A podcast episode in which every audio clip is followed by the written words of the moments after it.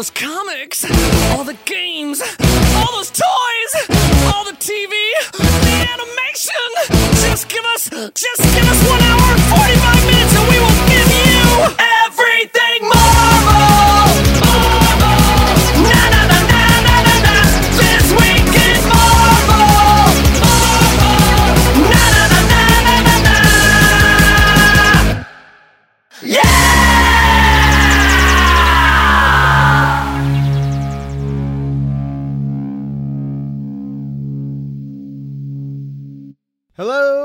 Marvelites. Was uh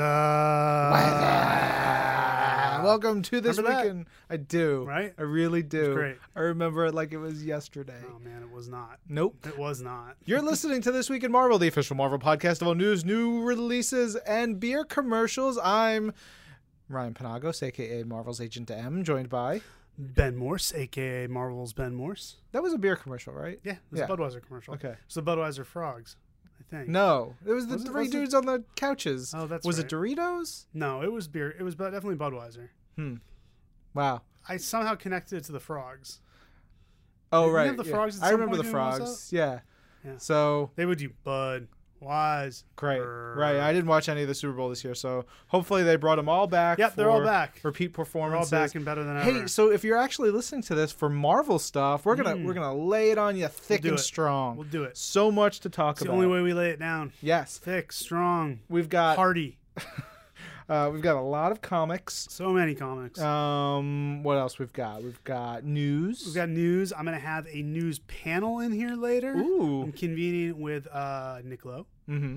Devin Nick Lowe is uh, vice president of some sort in publishing now, We'll we'll get to the bottom of it. right? In news. Yep. Uh, Devin Lewis, Who is an editor of some sort Yep. in the comics? Chris Lando, Who is a PR representative Yes. of some sort? and Joe Terra Terra Terra Borelli. also a PR representative of some sort. The- I will say one thing. Mm. I was not invited to be part of this panel, and I'm offended. I thought that you have enough to do. I you have actually enough meetings on your plate. 100%. I thought, you know what? If I can take the news section off of Ryan's plate and allow him to have a little free time, maybe grab some lunch, Yeah. then I can do that. So Yeah. I am not. I apologize for nothing. Well, I appreciate it. You're welcome. That's fine. That's fine. I appreciate it. It's good. It's good. It works. It Yes. works. Uh, we also have the second part this week of our chat with Nick Spencer and Tom Brevoort. yeah. Um, Uh, apologies if uh, Nick's audio is off at certain points of it. Uh, we did have him hang up, call us back, where we had much better quality from Yeah. him. Um, but you know, he's using those burner phones. He's living He's on, on the run. on the run. He's not. Like, what's he hiding from? That's what I want to know. That's maybe I'll get to that in news. yeah. What is Nick Spencer hiding from? Dun dun dun. The truth. yes. Um, we got that. We've got Strummy and Christine. Hopefully, with a games person, because I told them several times this week to get a games person on their part of the podcast. So you listeners, report back to me and let me know if they obeyed or what's the opposite of obeyed? Disobeyed. Disobeyed. obeyed or disobeyed their direct orders, but that should be good. And then they've got some good old X Men legacy in the Twim URC department. yes, and then we'll we'll have our Twim URC that they will announce at Yes, the end of the I- show, I, gave I gave it to them. They should have it. which was a solid choice. Thank you. Yep. Thank you. Uh, yeah, we got a lot to get to. Yeah. Just a reminder: this episode is brought to you by Loot Crate, Loot Crate. the Marvel Gear and Goods Crate. It's the last day to order it. Just about order that Loot Crate, and we'll get a little bit more into that later on in the show. Later on in the show, Yes, but right up front, we got to get to some comics. like, we got to get to some comics. We so gotta get to comics that just demand our attention. Totally. You wanna you wanna kick us off? Yes, I will kick us off with uh, the first of my three picks, which is Amazing Spider Man number 24. This is a clone conspiracy epilogue, more or less. Um, I don't think it, yeah, it doesn't actually say epilogue It or says anything. tie-in. Yeah, it says tie in, but it really is Yeah, kind of like. conspiracy's over, guys. It's- Dan Slott. Let it go, man. It's the prelude to the proper epilogue because Omega, Mm, that's I right, guess, Omega would be is the, the proper the full epilogue. But This is like the half epilogue. yes, the half-elogue. Yeah. yes. My favorite. That's all I got. That's all I got. my favorite kind of I creature. was I was I was gonna come up with something else, but half a log, you can't beat that. Yep. Uh, so this uh, issue is called Night of the Jackals. It's a story written by Dan Slott. and- Great title. yes. Dan Slott and Christos Gage. Art by Giuseppe Camuncoli. Inks by Cam Smith. colors by Jason Keith. Uh, is this the last Giuseppe Camuncoli this is, issue? This is the final issue for the for Giuseppe Camuncoli's long run on uh, Amazing Spider-Man for the foreseeable future. for He could always come future. back. Well, I know what he's doing next. Right. We know what he's doing. You next. know what he's But, doing next?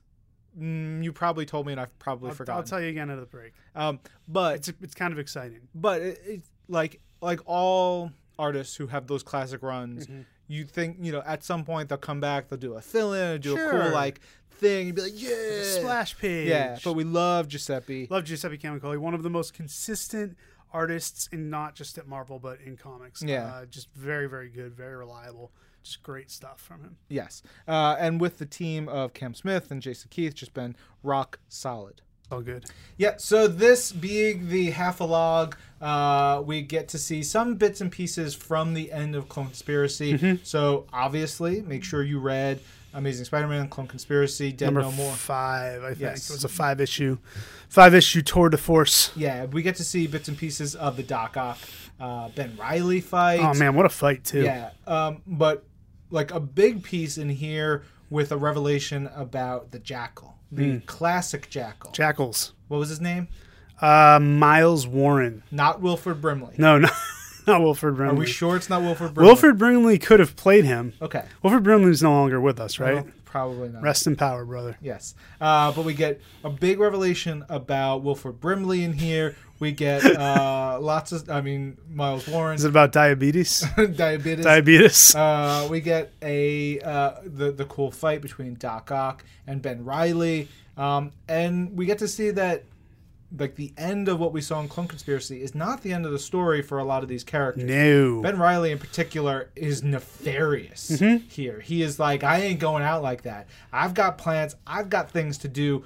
You can't stop me. I like some of the explanation that Slott gives here that kind of because he's not acting like Ben Reilly as Ben Riley once upon a time. He's really pulling into the whole what if you found out your entire life was a lie? Would you be such a nice guy thing that I think makes Ben Reilly a compelling villain because he's not totally a villain and I think some of his motivations are very heroic. But I don't know. Dan just did some. I don't know. I want to hear your thoughts on it. I thought Dan did some good work here, laying down why he's not acting like cool old blonde-haired Ben Reilly from the Clone Saga. Well, yeah, I mean, it's, it's what you talked about, but it's mm-hmm. also like on top of that, he died a hero. Mm. He he was de- that was it. His story was done, but he got brought back. He's back alive again, and I think that twisted him up. Right. and like that part of it is him coming back and and finding you know what like he's got more to do and he's been messed with Yep. and like you know it's hard to even say like oh i could never see anyone going down that path because that path is is treacherous Sure. it's it's a tough one he has to go through it um gorgeous issue as always big fight with uh, ben reilly and a character i don't want to reveal because it's a cool bit of moment in here that plays out throughout the issue which Sure. i actually was not expecting it to go down the way it went Yeah, no, me um, and I was like, oh man, that's intense. Mm-hmm. Uh, but this definitely leads us to the upcoming uh, Ben Reilly book. I was going to say we are publishing a Scarlet Spider book in the near future. It does st- star Ben Riley. That's something we have put out there and said. Uh, this is pretty much required reading if you want to read Scarlet Spider. I would say. That's cool. Um, certainly, you can pick up Scarlet Spider on your own and try to piece it together. But why would you do that when you have this great comic available to you that we have selected as one of our best of the week? Yeah. We also get another uh, angle on the Doc Ock line, the melt with me. Yeah. Which I still love. It's just, Melt with me. Okay, my first pick of the week. You gotta disattach yourself from these comics, son. I know. You're just you're sticking all over the place. It's weird. It's very weird. You've developed the most bizarre mutant power of all time. I know. Ugh, okay, so head over to my first pick of the week, and that's Champions Number One.mu, written by Jeremy Whitley, the writer of Unstoppable Wasp, art by Rose Stein and Tim Brandt, colors by Frank Diamata, letters by Clayton Cowles. Uh, so we've got this whole situation where Roxxon Oil is trying to they're trying to basically bulldoze a forest so they can build up uh, their own Roxani type things. You know, who knows? a what to pipeline. They're they're Pipeline. they're built. They're essentially it's like fracking and pipelining. Yeah. and all stuff pulled from reality. Yeah, real stuff. Fracking. Do you, you know fracking? I know is about thing. fracking. Okay, I saw just I sure. saw that Matt Damon movie. I don't know what that is. Oh, there's this great Matt Damon movie where he's part of he's trying he's part of the crew that goes to the small towns and tries to convince them uh, to let them frack, and the old people are just not having it. The young people are not having it, and Frances McDormand's in it. It's great. She's great. Yeah, she's Like- she's wonderful. Matt Damon's wonderful. I hope she wins you over. Yeah, she won me over Okay, totally. Uh, anyways, that's what Roxxon's trying to do. They've hired this team called the Freelancers, consisting of Crush, Hotness, Might, Panic, and Cursed Cass, which just once you dig into these new characters, like when I open a book and I see a bunch of new characters, sometimes I'm just like, oh man, new characters. Why do we need more new characters? Just just give me my old favorites. Yeah, give me the yeah. Wizard and, and Beetle. Give me, and give me Shocker. Give me Ruby Thursday. Give me Ruby Thursday. You know, Actually, I, wa- I really want. I know. I would Ruby love to see. I, Shocker. I would love to see any of these Okay, those characters. I'm okay with that. But um, when you come up with new characters, you know, make them interesting. Jeremy Whitley does that. He gives these guys really cool powers. Um, Panic uses her power. First of all, she has a very different appearance than most normal characters. They all look very different than normal characters. They're not just like kind of body types cast out of uh, central casting. Um, but Panic's got a cool way of using her powers that she uses on a reporter. Uh, the champions show up, and this is such a champion story. It's you know this is the type of stuff they said they were going to deal with. Yeah. It's not necessarily a supervillain. It is Roxxon, which is kind of a corporate supervillain doing something nasty, and they want to not necessarily show up and protest, but they want to make sure the protesters are protected, and they want to get the information because, as far as they're concerned, these freelancers, these superpowered people, they kind of they they shuffle the deck in the wrong direction because they make it so that Roxxon's got superpowered people on their side, and that's not fun really just cool interactions between different members of the champions and different members of the freelancers. If um, for whatever reason Mark Waid is not able to continue writing champions, I nominate Jeremy Whitley to Oh take God. over because So he good. gets their voices so well from just kind of like he nails Ms. Marvel. Uh, he does a great job with Nova, who just Nova's such a goof in this. Yeah. Like this this no now that now that real Nova Rich Rider is back. Real Nova. Real Nova Rich Ooh, Rider is back That is a. it's actually it's actually given me even more of an appreciation for Sam Alexander because just. I'm still shook. Rich Rider is the real Nova.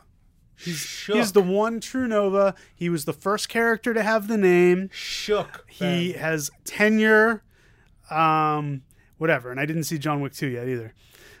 shook. so, anyways, uh, Whitley nails the things.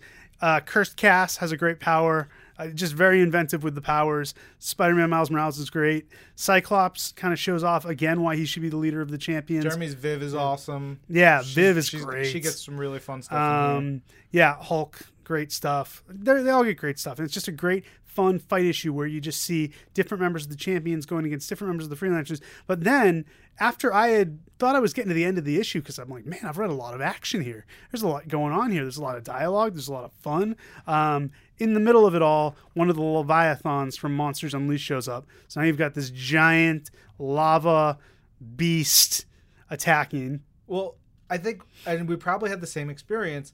I forgot I was reading. Uh, I did. Un- yes, Unleashed exactly. tie-in. I thought I was just reading an issue of Champions. Yes, because And this didn't feel like a time. way, the best possible compliment. You, you're Yeah. reading. It feels like the most natural way to cross over into Absolutely. this great event. It was Absolutely. so good. Yeah, I really did feel like I was just reading Champions Adventure, and I was like, oh man, I guess they're gonna kind of go all the way with this, and maybe they'll have a monster show up on the last page and I do legit something like forgot that. about the monsters, and then when they came in, I was double happy. Yeah, and then the monsters show up and they bring a whole new dynamic because now you got the champions teaming up with the freelancers, so they're working together. Uh, great thing with Might and Hulk, um, where Hulk tosses Might and she's not too happy about it. Um, cool, double uses of powers, very creative, very cool.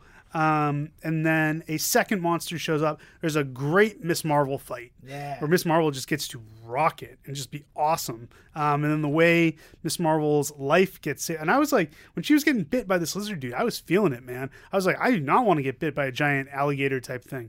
That would be uncomfortable. Well, she calls it a Gorn. Oh, which yeah. Is a, a Please enlighten me. definite reference well, it's it's a Star Trek thing. Oh, yeah. I am not a Star Trekker. You're not a or Trekkie? Trekkie or Trekkie. whatever it is. I know the Gorn. But yeah, the Gorn. You know, They look like this guy. yes, They look like and it was guy. great. She made a, a couple of references, which was hundred percent perfect because that's who she, she's like. This you know geeky pop culture kid. Yeah, and I like that basically she puts the hurt on this big monster in her giant form, but then all of her teammates pitch in something, uh, except for Viv. Viv does nothing. Well, then Viv does something because she, saves the day. So she does something big. And then I like that, um, as is kind of the champions thing, they don't get a clear cut win.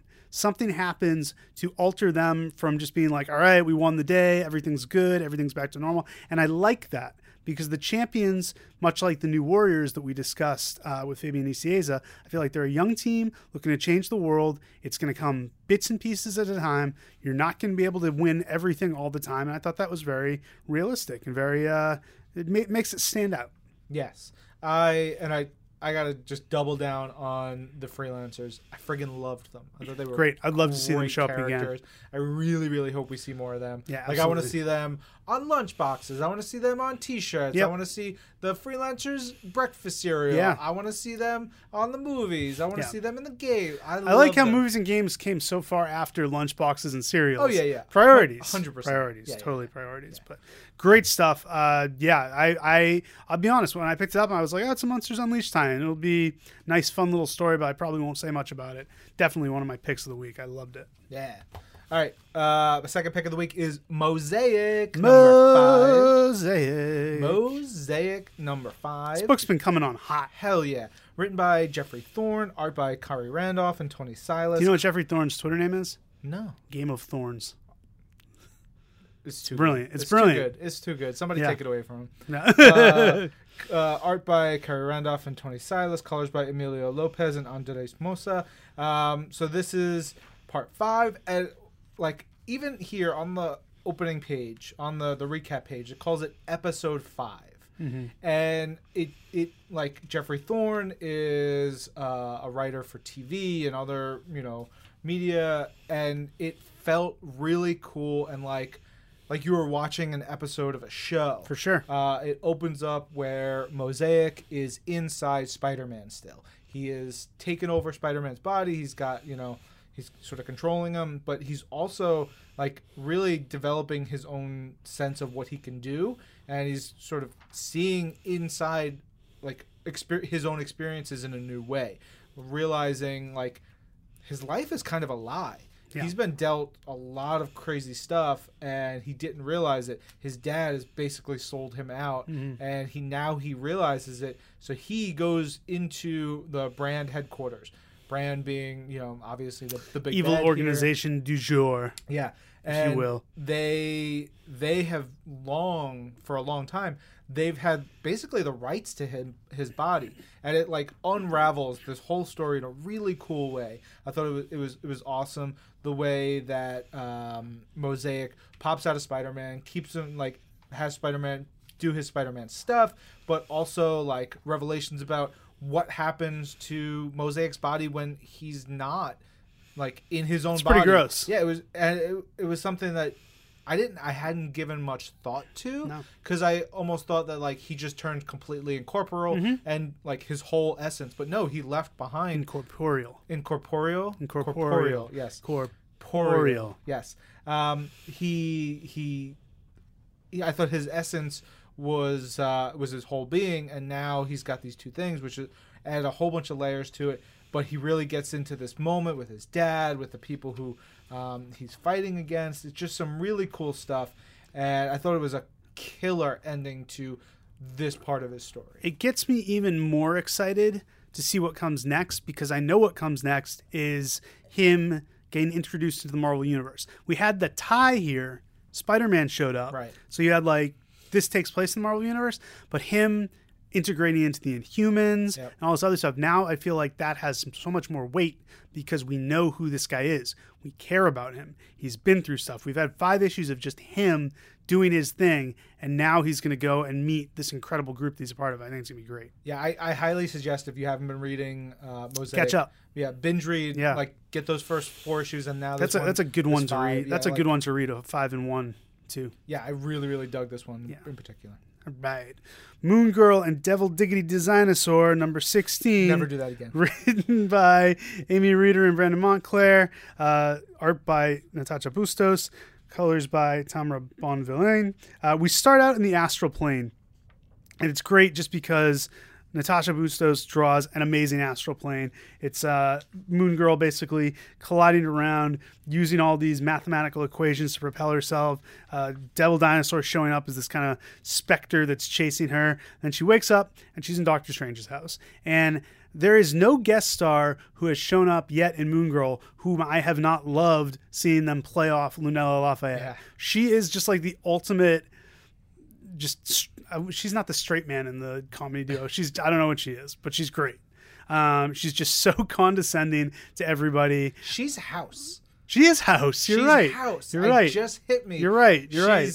Like she's funny. She's quirky. Yeah. She's always right. Mm-hmm. She's smarter than everyone, and she knows it. Yeah. She's house. And I love that she says to Doctor Strange, "You practice some kind of new age mumbo jumbo. You're not a real doctor."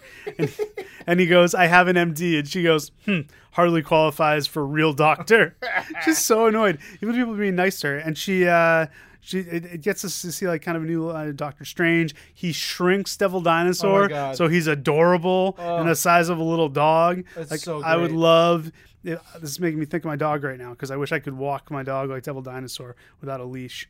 Or no, she does have a leash. Of course she does. Yeah. It's Halloween, uh, a couple months late, but you know whatever, no big deal. Halloween's going on where she lives, um, and I like that she's in her Moon Girl outfit. Two of her classmates are dressed up as Moon Girl and Devil Dinosaur. In like So many real, nice hint- like crap homemade costumes. Yeah, they're really budget. Well, actually, the Moon Girl one doesn't look too bad. It looks pretty similar. I mean, she's got earmuffs on, so Lunella's costume is homemade. And yeah, is Lunella's not- costume isn't great, but it's just it's. I like that Moon Girl is becoming a thing, uh, separate from Double Dinosaur. Then, oh no, Doctor Doom shows up. But is it Doctor Doom? That's the question. Uh, he's talking like very, talking like very Doctor Doom. So that usually means it's a Doombot. Yeah. Um, that's usually your first tip off that it's a Doombot. Also, Mm-hmm. can, it's a tip off because he doesn't have the big D belt Oh. buckle. There's only one of those. Yeah. He didn't. He didn't mass produce those. Doctor Doom only makes one big D because he's the only one who can handle the Yep, big D. That's true. Doctor Doom known for being able to handle the big D. Um, so, anyways, Doom shows up.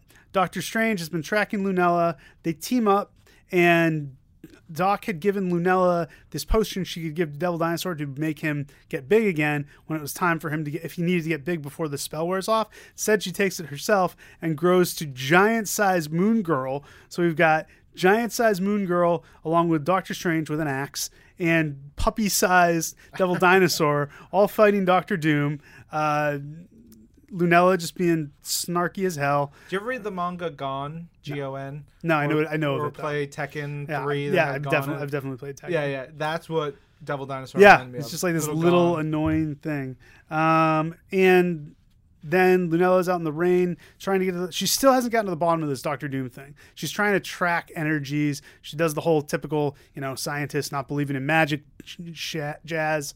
Uh, I don't know what I was going to say. I don't know. It wasn't, it wasn't going to be that. Um, there's going to be shebang, but that doesn't fit there either. Nope. All right. So, anyways, she's doing that, and more guest stars show up, and I am super excited for her to have more guest stars next issue. This could just be Moon Girl team up for the rest of its run, and I would be perfectly thrilled. Sure. All right. Uh, another book we've got is Thanos number four, uh, written by Jeff Lemire, art by Mike Deodato Jr., colors by Frank Martin. Um, this so this book is called Thanos. Yeah. But this issue is all about that thing. It's all about that thing. It's all about that thing. Which Um, I, you know what I like about this is that when Thane was introduced, he was kind of a blank slate.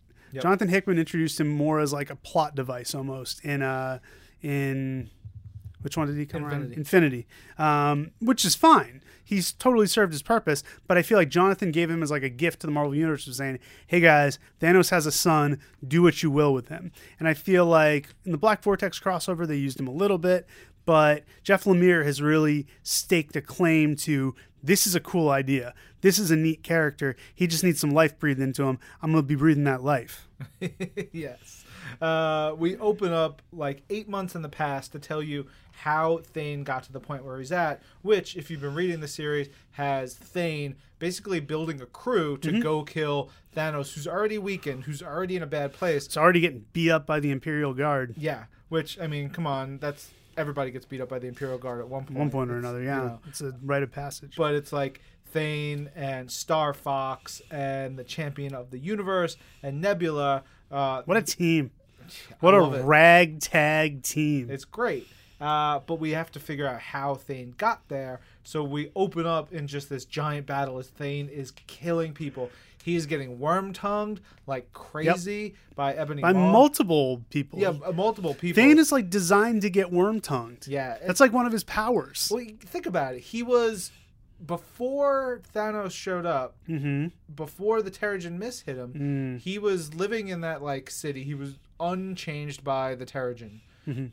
Yeah, and then he was living in this like remote city, um, or village or whatever it was. He gets changed. He has the power. He has the power of life and death. He gets thrown into a literal cosmic brouhaha. Yes, literally, Literally. a cosmic brouhaha. uh, as as Thanos and the Black Order come, he gets uplifted. Everything he knows has changed. He's got this small worldview that has been completely upended, and at this point now, it's it's not terribly long after all that is gone gone down. He knows that his father is a genocidal maniac. He has these powers that are incredible, and he is now being manipulated like crazy. Uh, he gets into a fight. There's this like Jeff Lemire and Mike Deodato Jr. introduce some really cool characters in here. Yeah. Um, where what are they? Deodato is just on fire. Oh, so good. Um, the uh, the Astral Coven. Yeah. These like like Like cosmic witches. magicians. Yeah, yeah, Yeah. Which are just su- super cool designs. They look really crazy. They're awesome. You got Ebony Maw and Corvus Glaive, and it's just super great stuff. And it ends up okay. Boom, Thane gets thrown into prison, and that's like there's this great like eight ten page sequence of him in prison Hmm. dealing with his life uh, and the champion of the universe. It's just Yeah.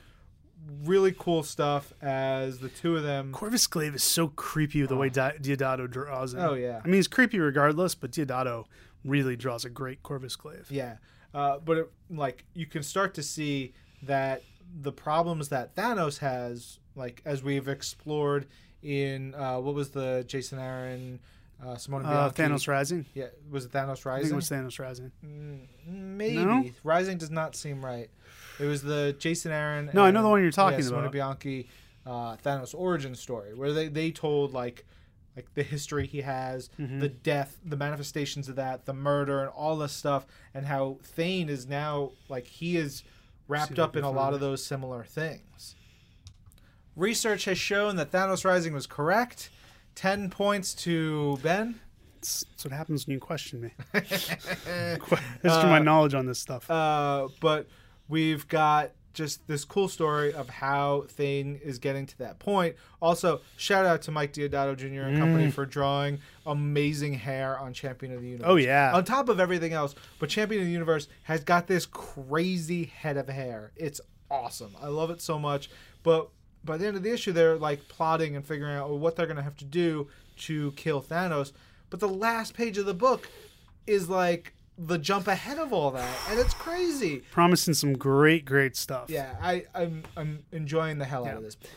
Deodato draws the interiors there, and it kind of this is a nice segue because he draws the cover of Occupy Avengers number four, which is written by David Walker. Beautiful art by Carlos Pacheco, doing hmm. some underrated stuff here. I mean, Pacheco has nothing to prove; he can do whatever he wants. Yeah. he could just show up for work and He could draw sleep whirly gigs. He could draw whirly gigs and all sorts of whirling dervishes and, Yeah. and such. Uh, but he's penciling it. Rafael Fonteriz is inker. Will Quintana is on colors. Clayton Cowles is on letters. Uh, this book, as you said to me when I picked it, is all about Deadly Nightshade. Oh yeah, You've got Hawkeye, you've got Red Wolf, you've got now Nighthawk teaming up to deal with these uh, seemingly Nick Fury and, Fury and his Howling Commandos come back from you know wherever Uh, we we learn very quickly that they're not what they appear to be. If you were have read a comic in the past 30 years, you probably guess what they are. Um, if you watch Marvel's Agents you watch of Marvel's Shield Agents of Shield, the last you couple also of weeks, yes, yeah, you'll you know what they are. But it's just this cool kind of mission that they're doing where they're trying to help out Fury and his guys.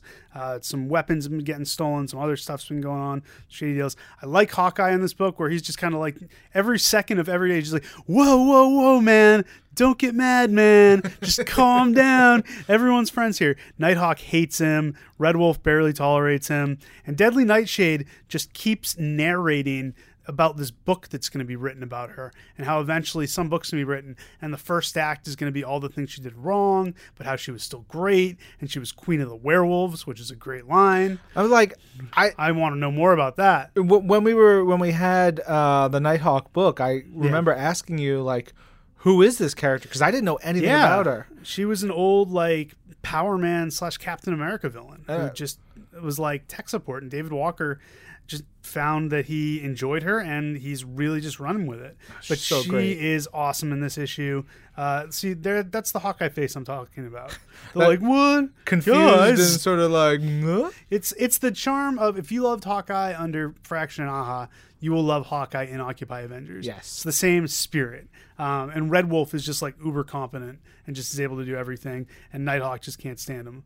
But um, as nightshade keeps repeating her story she also just goes on this badass one woman shooting spree takes a bunch of people out and then Well, the best part is they're like, like all the dudes are like, we're gonna go do Yeah. this stuff. We're blah, gonna blah, do blah." yeah. It's like so much testosterone and macho is like we're gonna do it. We're gonna get it done. Come on, boys, let's rock. And they're like, you stay here and you, you know, like computer everything. Yeah. and you deal with all that do the stuff. tech stuff. and she's like, I'm done with this. I've been done with this. I'm bored. Yeah. Oh look, those fools need some help. Let me go fix this too. it sets you up so that by the end of the issue, you are so wanting Deadly Nightshade to join the Occupy Avengers team and be a regular part of this book. And guess what? You're lucky she is. she decides to do it. So now we've got Hawkeye, Red Wolf, and Deadly Nightshade as the team. Uh, Nighthawk is kind of an associate, and Nick Fury, which I love because he's like, I he literally says, "I hate you." to- Yeah. So like he's like genuinely does not like Clint. He thinks he's an nincompoop, and it's great. Also, Nighthawk does not like the Deadly Nightshade's leaving, but she, I mean, he allows it. He says, like, basically, Sweet. look. And she says, like, he, he saved my life. He turned me around. So they have a very interesting relationship there, too. Because it's not a romantic thing, it's just a totally platonic appreciation. No, she wants to bone Red Wolf. Yeah, she makes that clear. Yeah. Wants to go to the Moon Zone with Red Wolf, who apparently is quite a specimen. I don't know why he wears this weird jacket that I covers love up his mouth. I such a weird ja- look. Mm. I feel in my head canon, he watched The Matrix Mm-hmm. and loves that aesthetic. Was that Morpheus? that's Uh, All I of them That's what I with think like Morpheus the wears. big coats Yep. and everything like that. Yeah, True that. Occupy Avengers, guys. Don't let it fly under the radar. It's Yeah. a good book. so good. All right, lastly, we're going to talk a little bit about Inhumans versus X Men number five, written by Jeff Lemire and Charles Soulman Soule. Uh, art by Javier Garrón, colors by David Curiel. Uh, before we get into the book, though, Please. we were talking about the cover before. Oh God, it's Before such a we even dis- started It's a cover by Leinil Francis Yu. It's dope. It's very disturbing. Yep. Uh, it gets you in the in the feeling places. Um, It's just skeletons and Medusa. yeah, Medusa awesome. just lying amongst us, a bunch of ex skeletons. Yep. Uh, the Forge and Storm part got me because I, I don't know. It just did.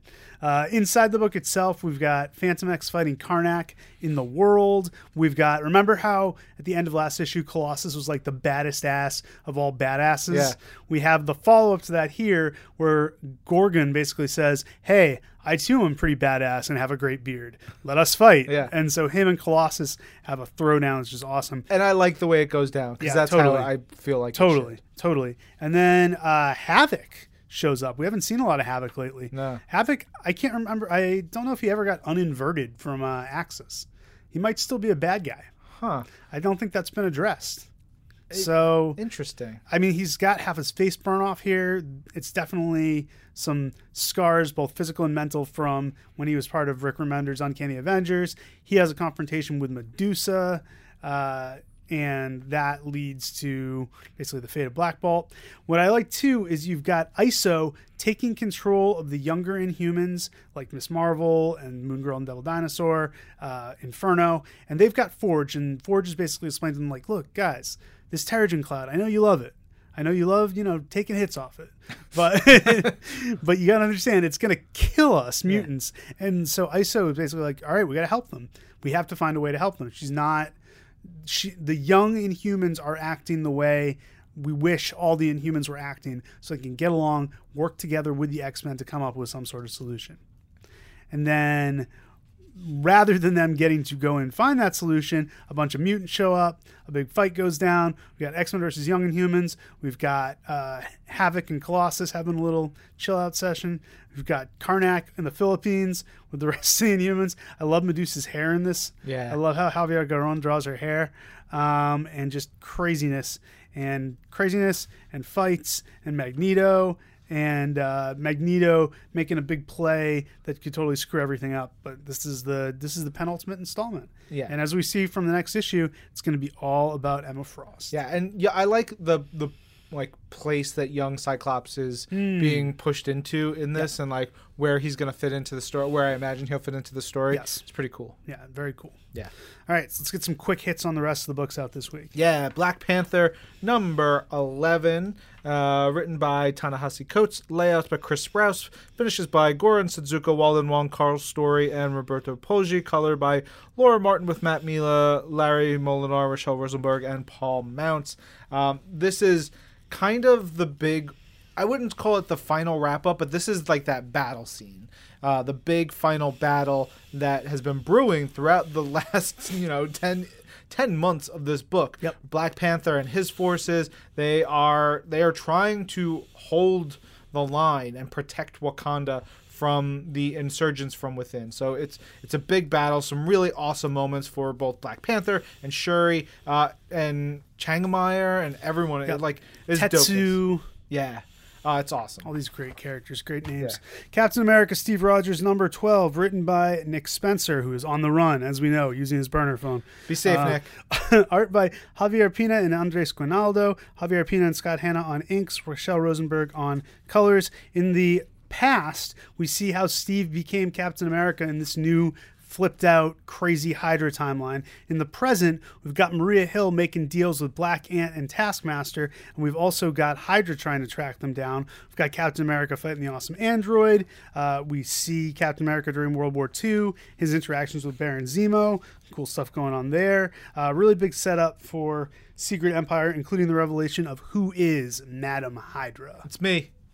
It, was me, Spoiler. Austin. It was me all along. Oh man, time out. Not no, you don't really time out. Sorry. Um, did you see the XFL documentary? Not yet. You need The 30 to for 30? see the 30 for 30. know. It is so good. oh my god, it was incredible. Um, my wife watched it with me and she agreed. She was like she, she was like she knew nothing about the XFL. So she was like this really happened? This was all real? Like this was going on? And she and she was so excited because she's from Las Vegas and they had a Las Vegas team and she knew nothing about it Wow. because she was living in Connecticut Okay. by the time Got they it. had a Las Vegas team. But if they she had known, anyways, time in back to the comics. But uh, thirty for thirty, this was the XFL. I gotta watch it, yeah. very very good. Shout out to our friends at ESPN for making those. Uh, all right, on to Elektra number one, written by Matt Owens, art by uh, the font here is a little hard to read. Juan Cabal, colors Mm-hmm. by Antonio Fabela and Marcio uh, Menyz. And I gotta say, I this was re- very nearly one of my picks. yeah, me too. Uh, very nearly Who did of the lettering? Uh, Who do we blame for this font? it's Corey Petit. I think it's just Corey Petit. It, it's more just the way it's uh, it the color on the background. Who right did the here. coloring? Stop it. All right, All right. fine. Um, but this the the art here by Juan Cab, uh, Cabal, Mm-hmm. yeah, Juan Cabal, very reminiscent of Jamie McKelvie Yes. on um, you know all the all the work that he's done, and I friggin' loved it. The art was great. There's definitely some some of Juan's own flourishes in, he, in here. Um, I think this is the first book I've read by uh, by the writer Matt Owens. Matt Owens is a TV writer for us. Okay. Uh, I forget which one he works on. He's tight with Strami. okay. So, So probably Agents of forgive him. Shield. Yeah, I think he's done some Agents. I think he's done Agents of Shield, but he's also done some Netflix stuff. Okay, Like, He's actually bounced back and forth. Oh, okay. Um, I I forgive myself for not knowing. That's fair. um, yeah, we'll find out. We'll try. Yeah. We should try to have Strami do something with him on the show. Yeah, for sure. Let's definitely look into that. Uh, but this is just awesome. It's it's Elektra in Vegas. Uh, there's a character who's been Yeah, I was just talking about Vegas.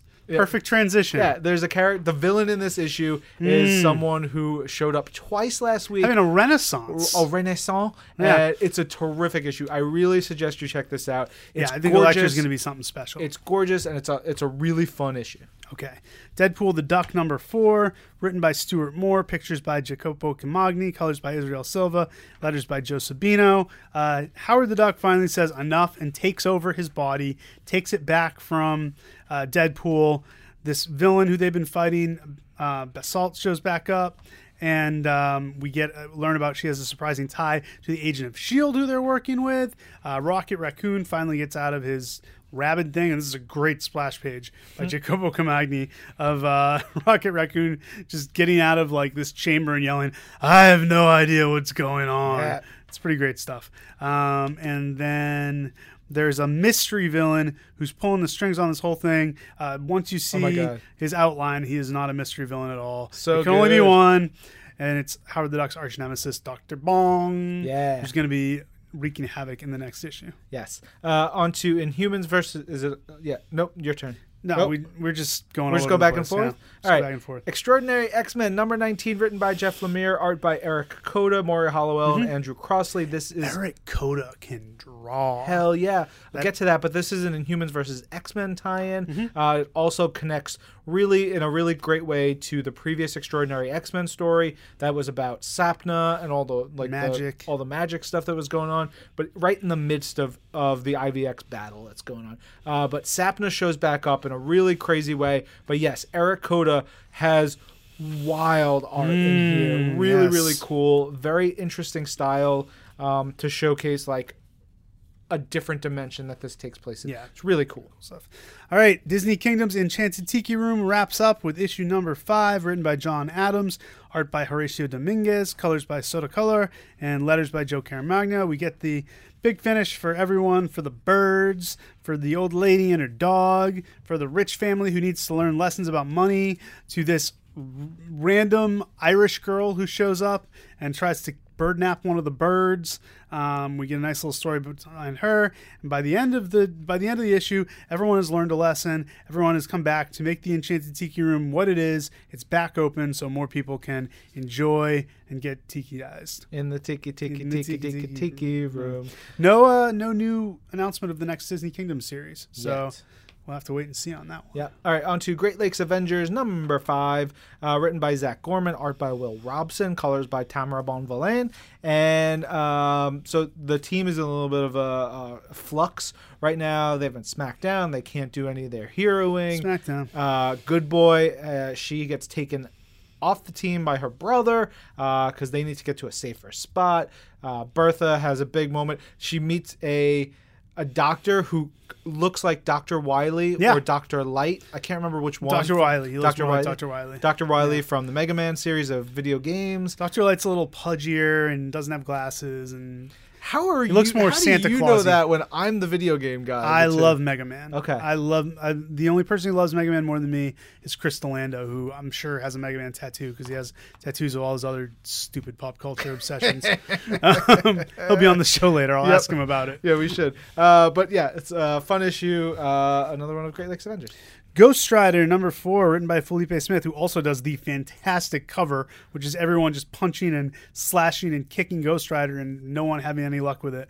He's also the writer of the book, art by Danilo Esperuth, colors by Jesus Aburtov with Federico Blee, letters by Joe Caramagna. Uh, there's really two stories going on here. There's the Ghost Rider story, where he's kind of Robbie Reyes is button up against this ex-con who's now working at the same auto body shop as him, and him and Eli kind of arguing over whether or not they should do something about this guy. Then you've got Hulk, Silk, and Wolverine trying to take down this monster that absorbs powers. They've now called in Coulson and May from the Agents of S.H.I.E.L.D. because they need some non powered backup because they don't want this guy to get any more powers. Uh, the two stories cross paths at one point where they they need their car fixed and they get Robbie to repair their car. But really, you're getting two stories for the sake of one here. It's like it's like the old Marvel two in one. Good Except- old Marvel 2. Except not like the Marvel two and one At all. Um, but I, I think next issue, based on this, look at this great homage cover he does to Art Adams. Yeah, the, Pretty this stuff. from uh, uh, It's Felipe Smith again. yeah, yeah, but this is like the um the New Fantastic Four. Fantastic Four. Yeah, yeah, I got I geeked out so hard for that. Yeah, it's Like, pretty was like, cool. oh, look at that. Yeah, I got very excited. I don't get ex- that excited about seeing the cover for next issue usually, know. but I did there. It made me so happy. Yeah. All right, on to Infamous Iron Man number five, written by Brian Michael Bendis. Art by Alex Maleev. Colors by Matt Hollingsworth. Um, look, I'll be honest with you. I friggin' love this book. I love Doctor Doom trying to be a good dude, like having to deal with all the things that rightfully so keep getting in his way, mostly because people do not trust him. Uh, but he is dealing with his mom in here, and you know. He went mom. to he literally went to hell for his mom to try to save her soul. We covered that in Twimmy RC not too long ago. Yeah, uh, there's all that kind of stuff. There's great stuff with Thing and Maria Hill, um, but the end of the book is what got me. Like there was a moment I was like, "What?" Yeah. Shut it down. Shut it all down. Yeah. Hulk number three, written by Mariko Tamaki, art by Nico Leon, colors by Matt Milla, letters by Corey Petit. It's part three of Deconstructed. Jen Walters is still trying to get her life back together. I think the headline of this book is that Hellcat pays a visit. Great guest appearance. Uh, they used to be buds, and Hellcat Patsy Walker wants to know why She Hulk is ignoring her, why she's not being She Hulk anymore. I gotta say, three issues in, and she still has not transformed into She Hulk. I love it. And I think I that's love great. it. I think the restraint uh, that Mariko Tamaki is showing is tremendous. Well, because it's the horror of it all, Yep. right? It's the the menace and like when that- she finally does it, it's Oh, going to be such a huge moment. Yes. Um, and like you know, when we see why she does it and whether she's in control or not. Uh, meanwhile, the her client who she's taken on, who uh, the person who was harassing her was mysteriously just bludgeoned to death. Uh, she gets a little more backstory on her.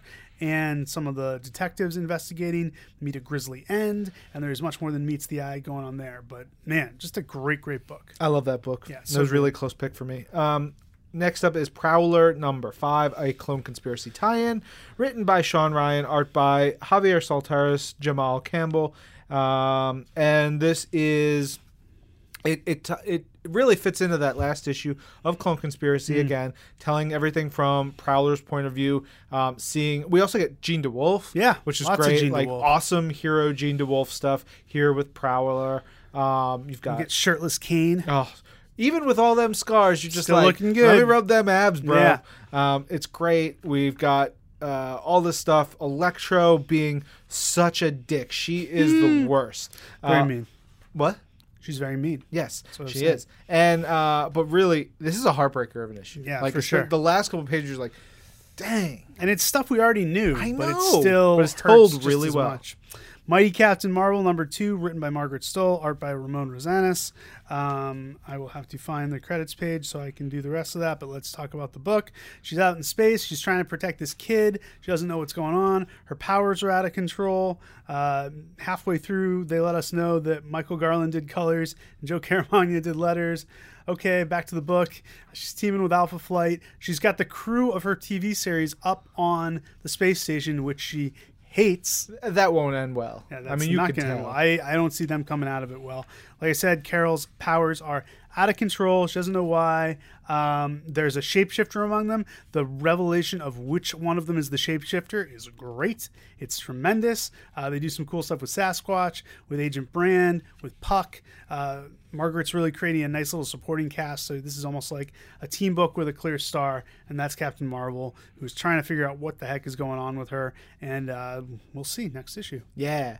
Scarlet Witch number 15, uh, written by James Robinson, art by Vanessa Del Rey and Jordie Bellaire. This is it. This is the last This issue. is the last issue of Uh, Scarlet Witch. It goes out with a bang. Scarlet Bang. Witch goes. She she's been called in to help out with a kid who's possessed. Their parent, the kid's parents have tried a whole bunch of other things. Nothing worked. They need Scarlet Witch, and Scarlet Witch, you know, gets right to it. Figures out what's going on. Figures out there's much more to this situation than just a demonic entity. And it ties back around to things that we saw earlier in the book, and it's uh, we get a little bit of Agatha Harkness, and we get you know Scarlet And we get just the right amount of Agatha Harkness. yeah, and we get where uh, where Wanda wants to go from here. Yeah.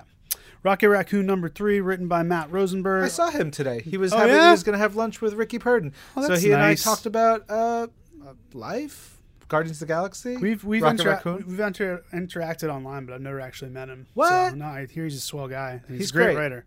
Yeah. I hope to meet him someday. Nah. It's like a dream. Uh, but he wrote this. Jorge Coelho drew it. Antonio Fabela colored it. Jeff Eckleberry did the letters on it. That's a great name, Jeff Eckleberry. yes. Love it. Uh, my one of my favorite Spider-Man villains, I've said it time and time again, is Kraven the Hunter. Kraven the Hunter shows up and he proceeds to what else would he do? Hunt Rocket Raccoon for the next however many pages of this book. Uh, Jorge Coelho does this great, just like dirty art. So it's just like nasty stuff happening to Kraven, and it's really like this this snowball of action that just picks up as it's going downhill, escalating to them getting vehicles. Um, one of the things I think this, what I think, uh, what I love was that the Kraven in here combines the Kraven from Unbeatable Squirrel Girl Yes. with classic Kraven in a way that is the perfect Agreed. mix. Agreed. He is he is that over enthusiastic, kind of goofy Kraven from Squirrel Girl, but he definitely has a little bit more of the mean streak of the guy who you know buried Spider Man alive. Yeah, and once and upon a time. ate spiders and drank, Yeah. you know, poison berry juice. Uh, there's some great stuff going on with Kraven and the cops, and Rocket Raccoon and the cops, and Rocket does eventually. Oh, I love when Kraven yells out, "All I do is win." Uh, there's so why? many. There's great Kraven lines, and there's Yeah. also way, some ways that Kraven is described in this. It was fantastic. He says, somebody says to Kraven, "Who are you talking to, buddy?" He goes, "I am monologuing." Oh, okay. um, and that's the same page. He says, "The all I do is win." Oh, it's so great. Uh, Rocket takes his shirt off. We get a little Rocket beefcake action. Hell yeah! Um, then Rocket's on a boat that looks like it's gonna crash. It's just- know, this is a fun book. So good. Yeah. a lot, a lot of fun. Yeah, it was a close one for me as well. Um, on to Spider Gwen number seventeen, sitting in a tree, part four. Written by Jason Latour, art by Robbi Rodriguez. Jason Latour, our video editor? Yeah, no, No, Jason Latour, the comic book writer and not artist. Jason Latour. Right. I uh, got it. This is uh, Miles and Gwen, dimension hopping, fighting Silk, the S I L K, those big baddies, super agents, um, all kinds of you know wacky stuff. Some close calls in the uh, smooching area, uh, and then Ms. Marvel shows up, and it's just Oh, so good. so good. So good. The three Uh, of them together is the best combination ever. Keep them together, please. it was terrific. It was really really fun. It Um, was unexpected too. I was not expecting Miss Marvel to show up, and when she did, it was Right. just great. Yeah, so they're in different dimensions, but there's also the references of not only them but other characters transversing dimensions and little things that they drop in here, like Makes it feel Jason. like a bigger ah, world. so good. It's really good. Uh, Solo number five, written by Gerry Duggan and Geoffrey Thorne, art by Paco Diaz, colors by Israel Silva, letters by Travis Lanham. This brings the saga of Solo to a conclusion as he has to out juke a bunch of aliens and arms dealers using his image inducer, using his teleporter, using all the other staples of 90s technology uh, that everyone had back in the 90s. Does he succeed? Does he not? He's got his uh, love interest and kid waiting for him at home, so hopefully Solo makes it out alive, but I'm not going to tell you. Yeah. You got to read the book, man. Yeah. It's the last issue. Um, all right, Spider Woman number sixteen. I don't know how I didn't pick this. I love this book so much, and this issue book. Was the thing that I needed in my life. Uh, written by Dennis Hopeless, art by Veronica Fish and Rochelle Rosenberg. Uh, it's got uh, Jessica on a motorcycle riding through flames to save Porcupine. Who colored this? Uh, Rochelle Rosenberg. Looks Oh, the flames are great. It's so great. Uh, fighting uh, the Hobgoblin, fighting a bunch of you know jerk ass supervillains. uh, there, I I don't want to give anything away. It is very satisfying if you've been reading Spider Woman this whole time, which you should have been, because it's a damn great comic book. Uh, character shows up in here in a great way. I love this book. I love this Perfectly series paced. so much. Um, Spider Man Deadpool, number 14, written by Joe Kelly, art by Ed McGuinness. We've got inks by Mark Morales, colors by Jason Keith. This is kind of a sad issue because you basically got uh, Deadpool. They're they're hunting down Itsy Bitsy, who's a combination of Spider-Man and Deadpool. Uh, she has killed many, so Spider-Man's at the end of his rope, and he's basically like, "We gotta, we gotta end this. We gotta end this the only way." And Deadpool's all like, "No, I will not let you." Kill. You're Spider Man. You're better than that. You're better than me. So he brings in Nightcrawler to, first of all, train Spider Man how to fight a little better because, you know, Nightcrawler can fight really well, but also to kind of talk Spider Man down from the ledge as far as the whole killing thing. And it gets pretty intense. Um, and we learn who Patient Zero is, and it's someone from Deadpool. I was not expecting that one. I was not expecting that It's one great. either. It was a good one. Uh, Deadpool's still handsome in this, so there's a lot of balls in the air, a lot of interesting stuff going on, and we're not going to find out what happens for like three months because we're going to a Deadpool crossover next month. Dang it. Sorry. Yeah. All right. Uh, we've got Uncanny Avengers number 20, written by Gerry Duggan, art by Pepe Larraz, colors by Dono Sanchez Almara, with a photo bunk, a proto bunker. Um, and so this is more of the Uncanny Avengers trying to fight Red Skull. And I say trying to fight Well, because it's, it's basically Deadpool and Spider-Man and Wong trying to fight Red Skull. Yes. The Uncanny Avengers are done for. which Deadpool, Spider Man, and Wong is a is I is something I like and I want team. more of. Uh, but they definitely have a hard time. They've got to fight essentially possessed members of the Avengers because Mm-hmm. Red Skull is using Professor X's brain to make them do terrible things. And Deadpool gets like very close to completely saving the world and it all goes sideways. There's this one splash page and I, we've said it many many times but Pepe Larraz is the tasty He's the goods, man. So good. He's the goods.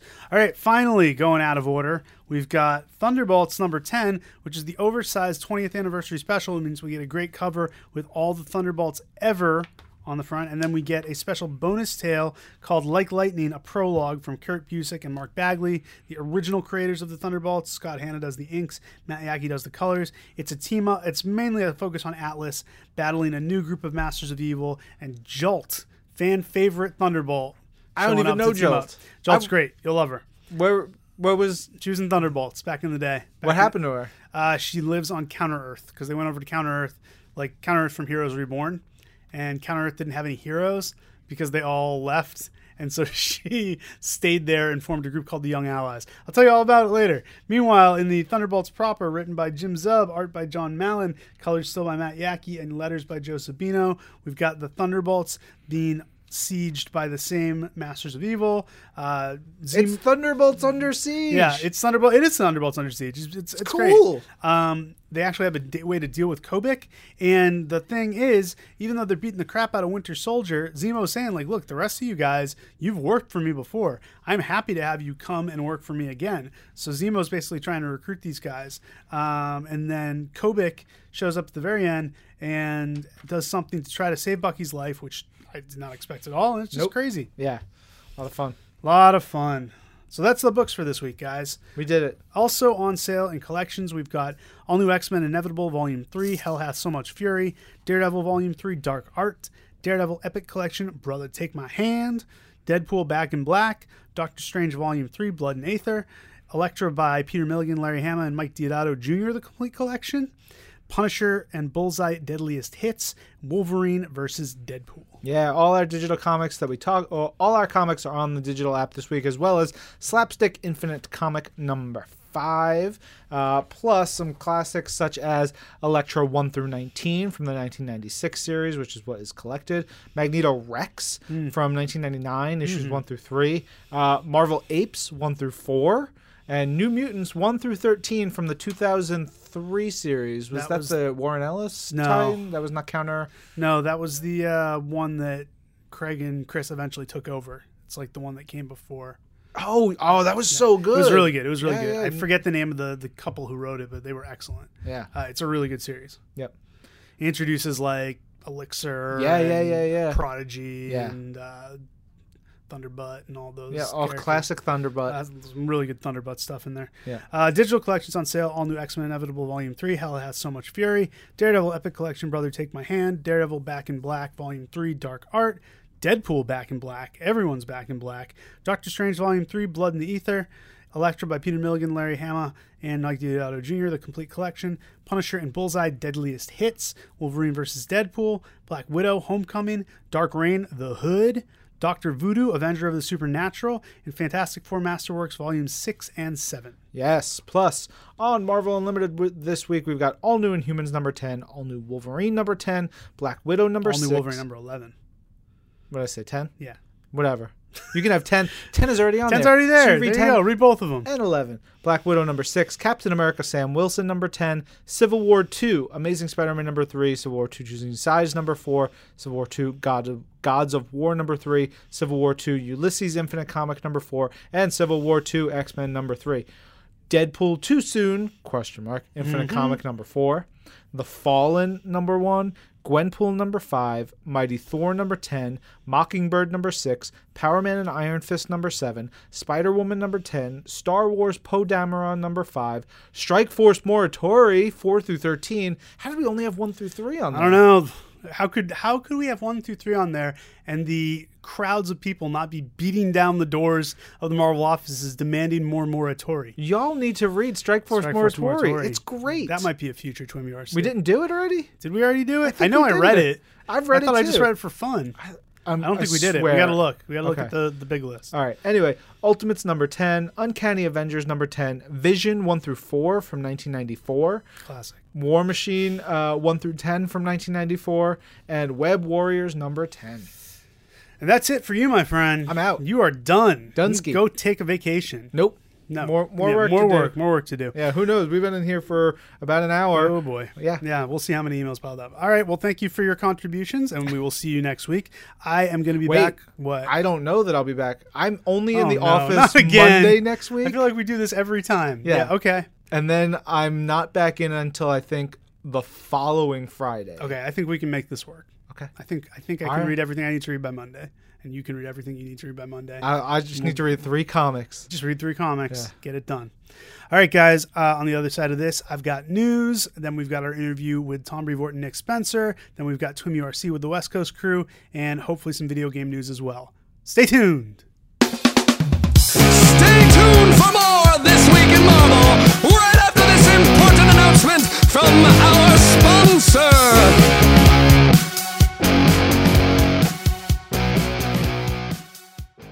This episode of This Week in Marvel is sponsored by Marvel Gear and Goods Crate by Loot Crate.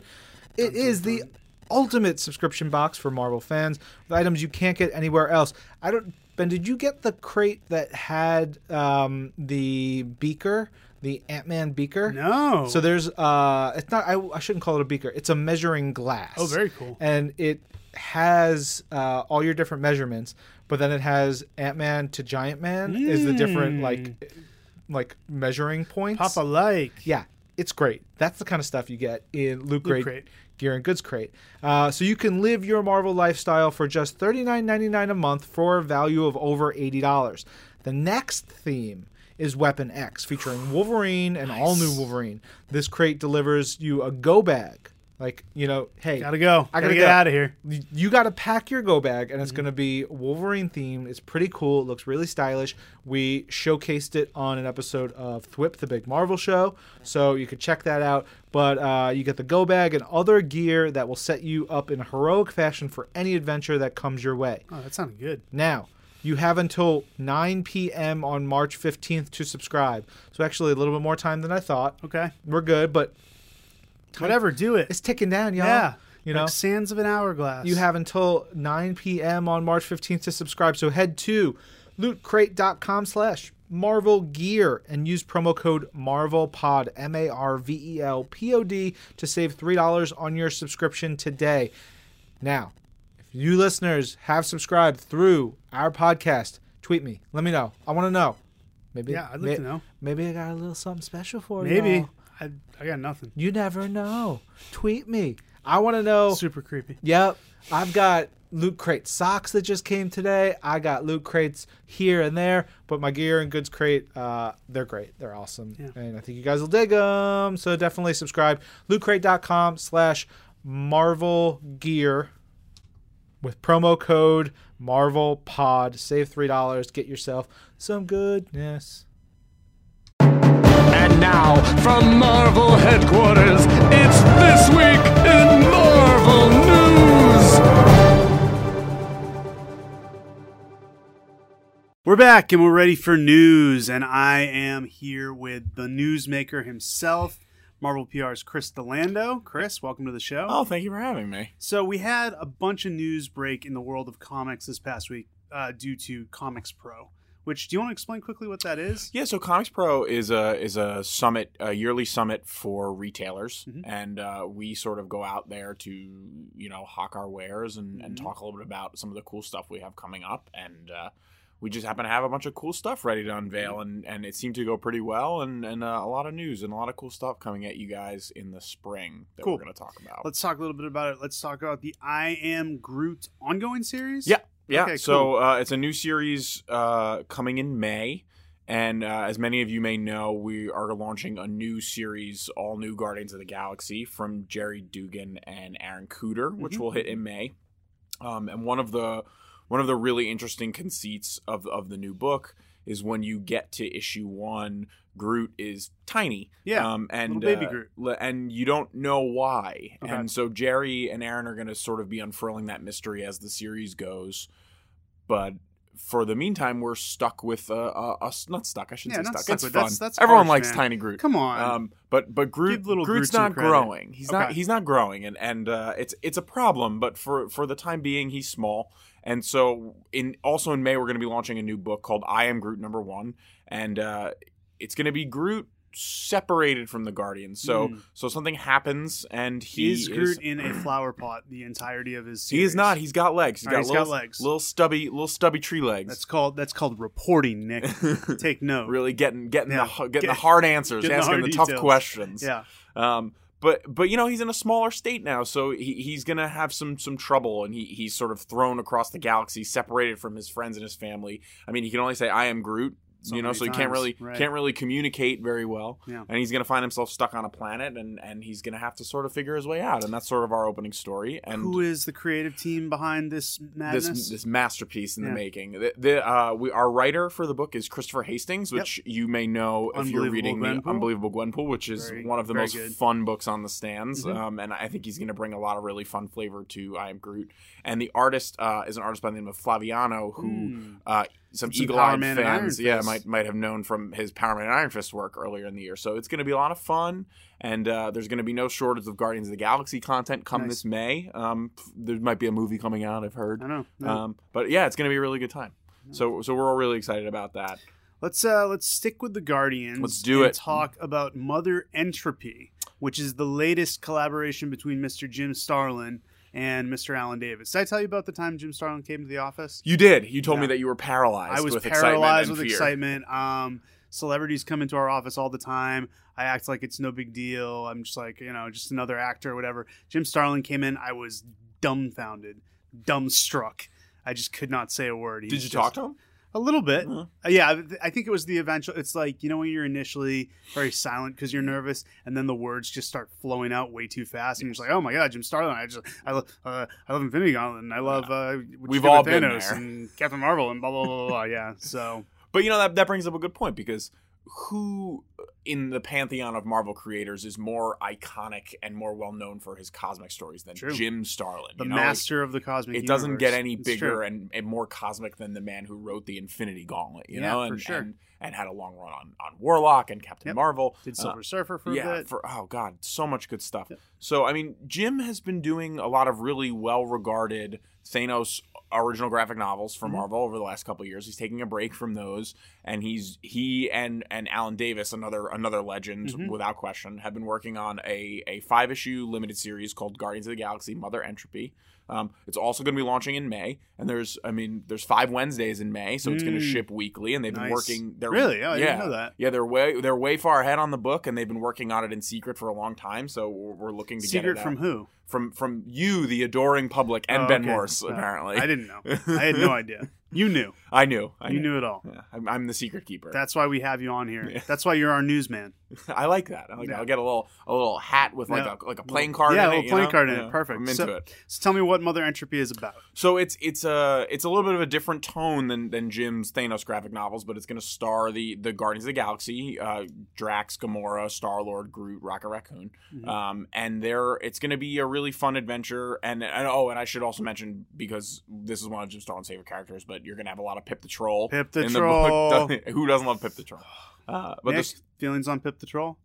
He's fantastic. Thank you. agree, disagree, good. All right. Totally. Um, so the the story is going to take place on on Knowhere, Mhm. um, the the floating celestial head city in in, in space, and and uh, the Guardians are going to get into a little bit of a of a mess. And there's a new character that Jim and Alan created called Mother Entropy. I would the- hope so. The They named- titular Mother Entropy, yeah.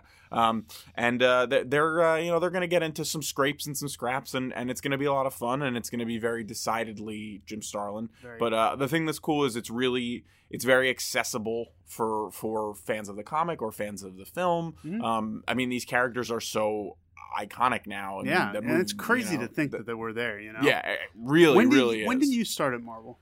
I started at Marvel in 2013. Had Guardians come out yet? No, but it All was it was on the horizon. I had started probably shortly after Brian, uh, Brian and Steve McNiven had started their run on Brian Guardians of the Bendis. Yeah, so we're on a first name basis. I know you just call him yeah, Brian, but some people listening might not know who you're talking. My actually my interview I remember was the day that issue number five had come out, and that was the big deal because it was that when Angela, Angela, showed up yep. for the first time since Age of Ultron. Because I remember talking about that in my interview.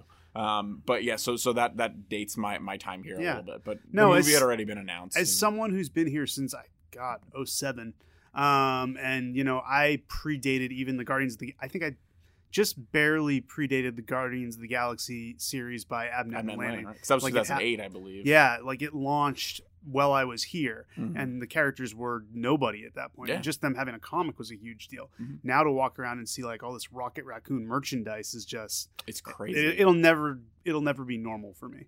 I think I think the first interaction I had with that sort of fever was. Mm. Do you remember New York? Maybe it was New York Comic Con 2013 when there was the Rocket Raccoon plush at the Mhm. Marvel yeah, booth, for sure. and and it was insanity. Right. And I was like, oh, this is gonna be a thing. This is gonna Yeah. be big.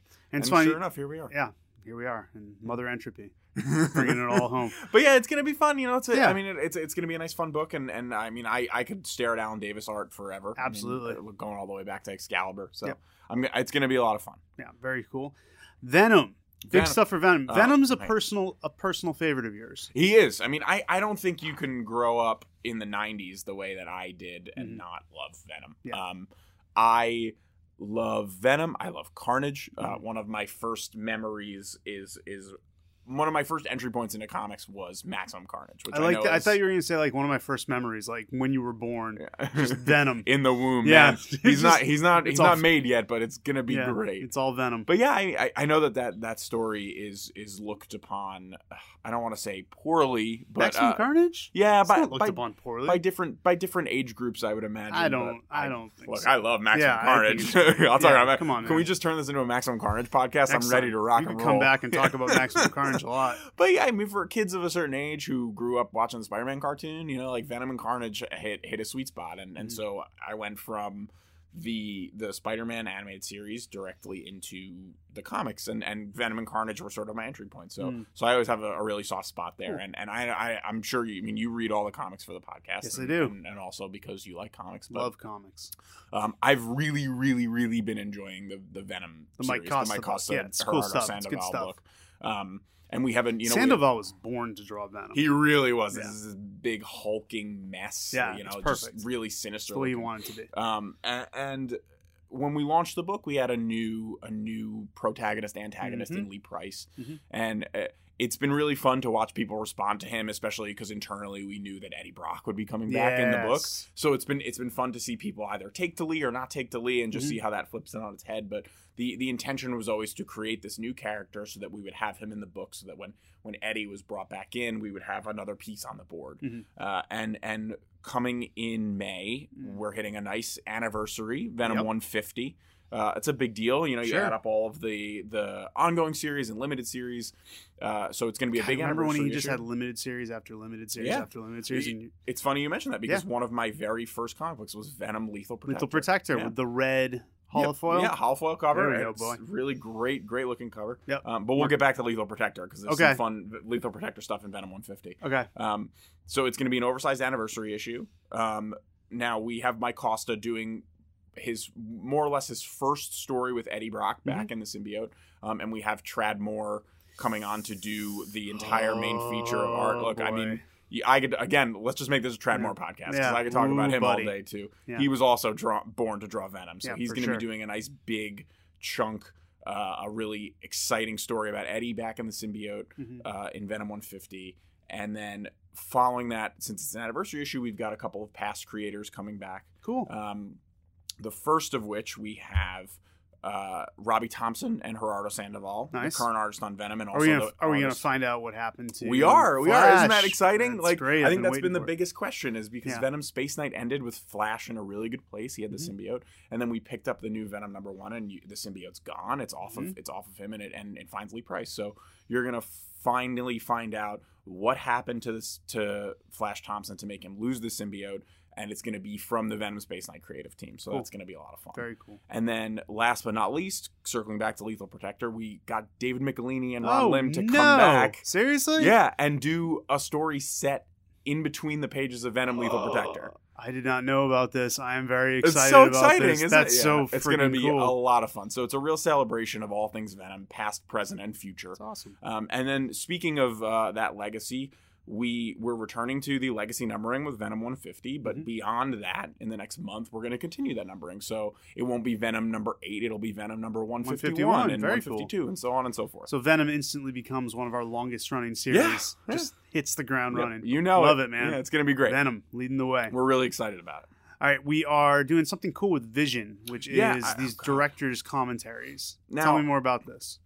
I mean, what can I say about this book that has not already been said? Not much, Chris. better and more articulate. Absolutely. On this po- on this very podcast, we've probably talked about it more articulately than you can. I'm sure you definitely have. It's that college Hmm. education. Yeah. You know, but I, uh, it, it's, I, I just can't. It's just so good. It's Yeah. one of the best books we've published Ever. in certainly since I've been here, and and I don't think it would be a stretch to say ever. no, it's really Um, good. What Tom, what Tom King and, and Gabriel Hernandez Walta and Jordie Bellaire Mhm. and Mike del Mundo on the covers Mm-hmm. did is is nothing sort of miraculous, and it's an incredible series. So if you missed it, or you just want to experience it again, or you're really into the process of making comic books, uh, starting in June, we're going to be doing Vision director's cuts. Mhm. So.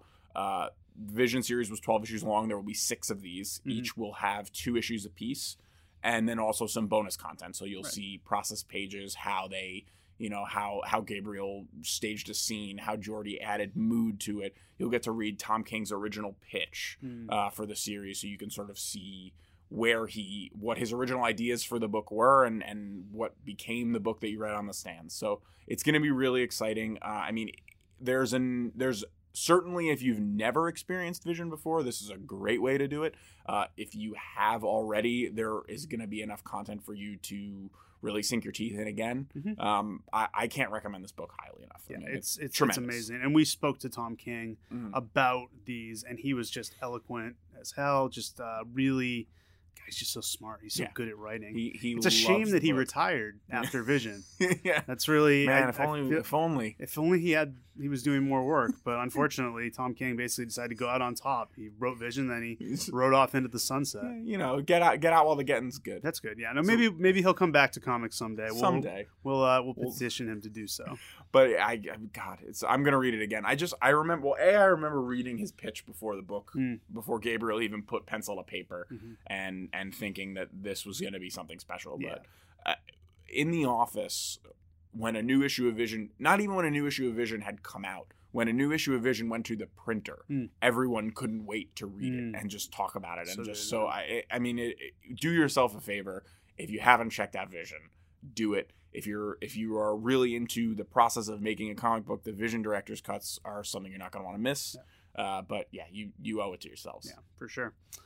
Last but not least, Generations. Oh. Can't say much. What's that? What's that? I don't know what you're talking about. He had a beautiful piece of Alex Ross art. It's just gorgeous. Um, I could stare at it all day. Yeah, it's great. It's depicting some of the new heroes, some of the old heroes, and we can't really say much about this. Yeah, we can. We I know we can't say much. There will be some more information in the near future, but uh, I, I mean, does anybody do it better than Alex Ross? Nah, I mean, uh, well, you must be very excited because I know that you got There- to see there's him do, Novas do in Nova. there. Yeah, do Richard Yep. Rider Nova, which Got you're to a see Rich Rider Nova. and, and it's really cool to see him. The only time Sam. I've seen him draw Rich Rider Nova before was in like Paradise X, where he was Okay. it was some weird alternate costume. So this is the first time I've seen him do Rich in the classic just costume. like a so that was Nova. so that was pretty exciting. Yeah, it's it's it's really really great. Who is your favorite character that he drew on that piece? on that piece? yes, Um, I have always loved the way that Alex does a classic Steve Rogers Okay. costume. Like, Yeah, just to see the scales on the chainmail and all chainmail, that, it, really, really looks great. very cool. Uh, I'm trying to think if there's anybody else. Um, it is cool to see no to see both Novas. Mhm. Um, I think that they have very sleek costume designs. So to see him uh, render those the way he does Yeah. is really great. Um, yeah, but uh, as far as what it is, Mhm. I mean, it's gonna be your, so cool. Your guess is as good as mine. Uh-huh. no, but it, it- it's it's uh, seeing sort of the the old guard, Mhm. you know, the the the heroes that sort of inspired this new younger generation of heroes, Right. Uh, and seeing sort of what their legacy is and, and Right. where they come from and where they're going, Right. and seeing them stand shoulder to shoulder. You know, we just came out of Civil War two. Uh, things are things are looking bleak. The hero community is divided, uh, but to to see everybody sort of standing shoulder to shoulder, united together, um, I think it's gonna be something that fans are really gonna enjoy, and something that I think fans are really gonna like. Well said. I think that's all the news we got. Yeah, I think so. Chris Lando, you got any personal news to share with us? Um, I got a banana on my desk that's Okay. calling me. Let's let's get you back to that Um, banana, man. Let's see what else. Um, Put you on the spot here. yeah, I'm about to to start my second uh watch through of Daredevil on Netflix. Very nice. It's gonna be good. Yeah, Okay. I'm meaning to go back through it. Um, probably if I if I hoof it, I can probably finish it all before Iron Fist drops. There you go. Um, that's about it. Everything's good, Yeah, man. What about you? I'm good. You Yeah. know, got some stuff coming up. Okay. Working on it. Yeah. Um, where can people find you online? Um, you guys can find me on Twitter at D'Lando Calrissian. You should definitely bug Chris because he's got all the details. All the Yeah. questions you're always asking me and Ryan, he can probably actually answer them. It's funny actually So, because people reach out to, to you or to Ryan, and then Ryan's just like, you know, he would know the Yeah, answer. He points Chris to me. know. Yeah, but yeah, you can you can find me at D'Lando Calrissian on Twitter. Great Twitter name. Um, One yeah, of the best. pretty good actually. It's one of the best. well, actually, fun fact about that: um, I had to drop an S out of Calrissian because Oh, the no. Twitter names are not long enough. Yeah, I had no idea. Nobody's called me on that yet. Nobody's been like, "You spelled it wrong." Well, now Oh. they will. Yeah, I'm sure Now they they will will. now. Oh well. Thank you, Chris. All right, guys, we are going to go to the second part of me and Ryan's interview with Nick Spencer and Tom Brevoort about Secret Empire, and then over to the West Coast. So thanks for listening.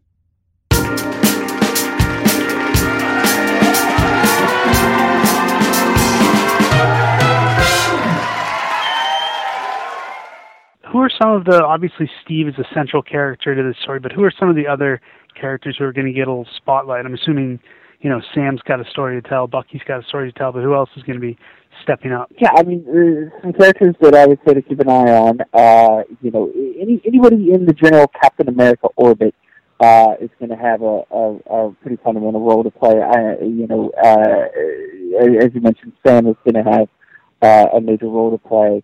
Uh, you know, same for uh, Sharon Carter.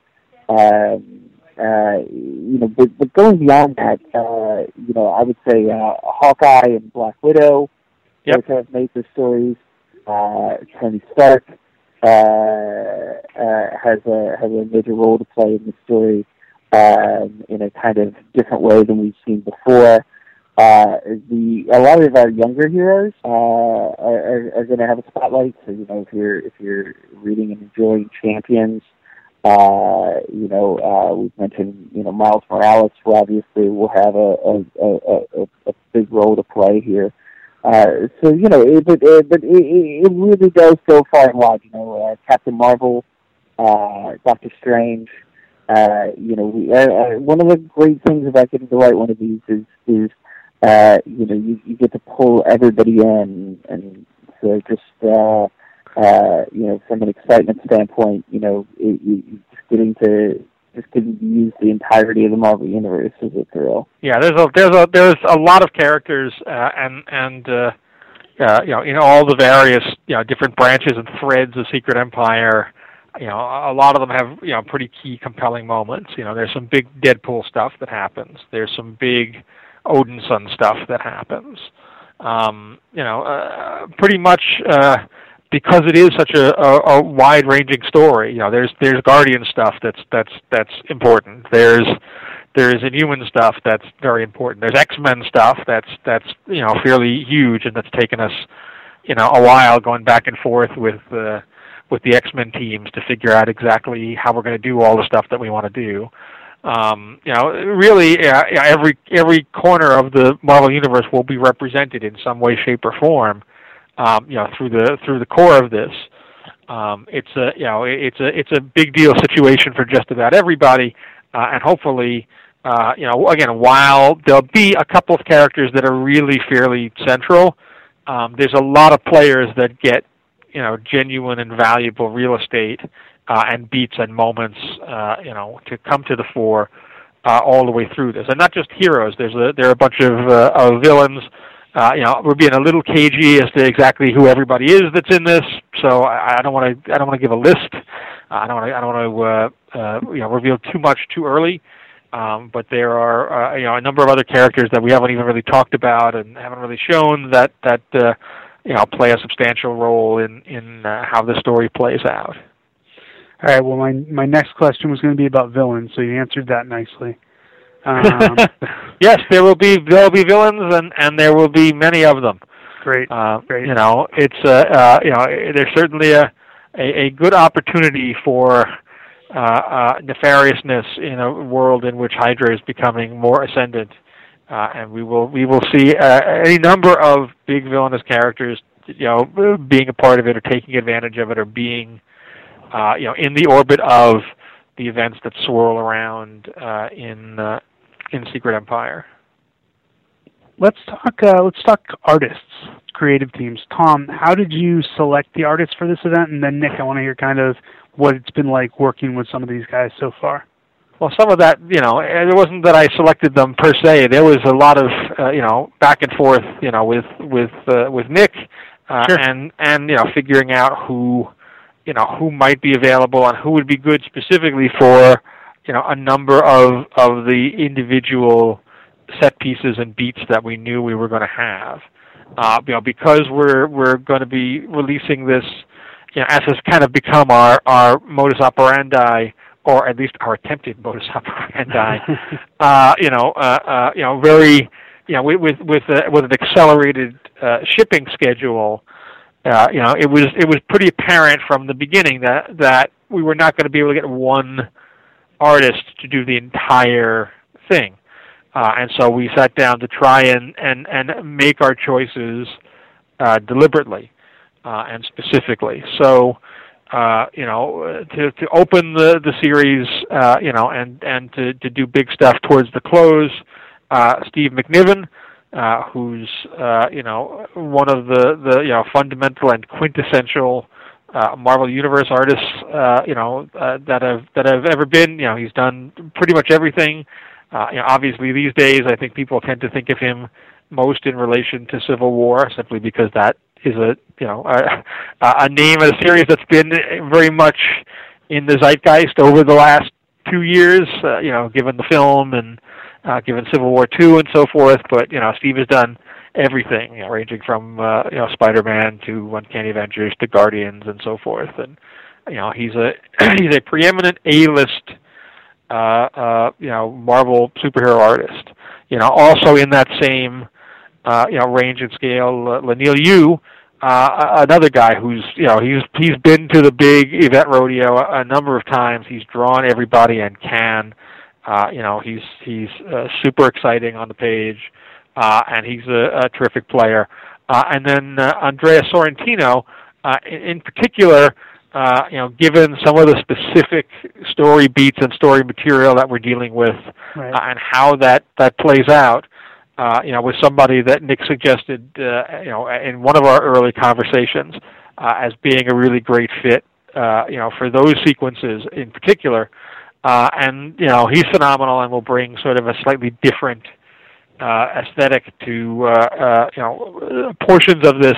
Uh, you know, so it's it's a very you know unique and distinctive uh, thing. Like his his work on uh, Old Man Logan, and I mean even the Green Arrow stuff he did before that, uh, you know, is is phenomenally good. Uh, and his Secret Empire stuff, you know, really you know blows the doors off of that. Hmm. Um, additionally, uh, we're going to have sequences that are threaded all through uh, the series uh, that are being done by Rod Reis, who uh, it was the artist who did Civil War II: The Oath with Yeah. uh, with Nick.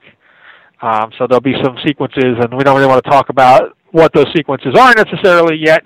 Uh, but uh, you know he'll be providing that, and that'll give us uh, you know a sort of tangible link, even as we shift you know on an issue by issue basis between Steve or Andrea or Leinil um, as we go. Uh, I should also mention Daniel Acuna, who's doing the zero issue, and you know who's been a fairly key component part of the the Captain America creative team. You know, going all the way back to Nick's first uh, Sam Wilson issue. Uh, so he's he's going to be kind of the the kickoff guy, and uh, I think he found uh, that uh, you know doing the zero issue. I, I think that that sometimes people feel like that's uh, you know that's that's that's that's kind of an afterthought moment. Uh, you know that that's it's it's not like it's it's not important, but it's not like you're doing you know the the first issue. It's not like you're kicking things off in a big way. You're sort of setting the the stage and setting the table. And I think that uh, you know once Daniel got the script for the zero issue, uh, you know, he realized that he had much more of a meal than he had anticipated having because, uh, you know, we really do not wait until the issue one to to just blow things into a crazy direction. Uh, it all it all happens in a really major way right from the jump going into the into the zero. Um, you know that it's not like the zeros we've done in years past have not been consequential Mhm. but uh, this one in particular, uh, you know, is is at a is at a completely different, you know, sort of scale level than than any Yeah. any zero we've done in the past. Yeah, I mean, there's uh, uh, you know a lot of internal debate even about the shape of uh, the event and, and whether or not what's in the zero is the first issue or not. Uh, so you know, it, it is it is a little different from from, from previous uh, from previous zero issues. This is really the kickoff to the whole thing, and and you know the the zero and the free comic book day are as essential, I think, uh, to the story as I've ever seen them be. That that they're, they're really key parts that people are not going to want to skip.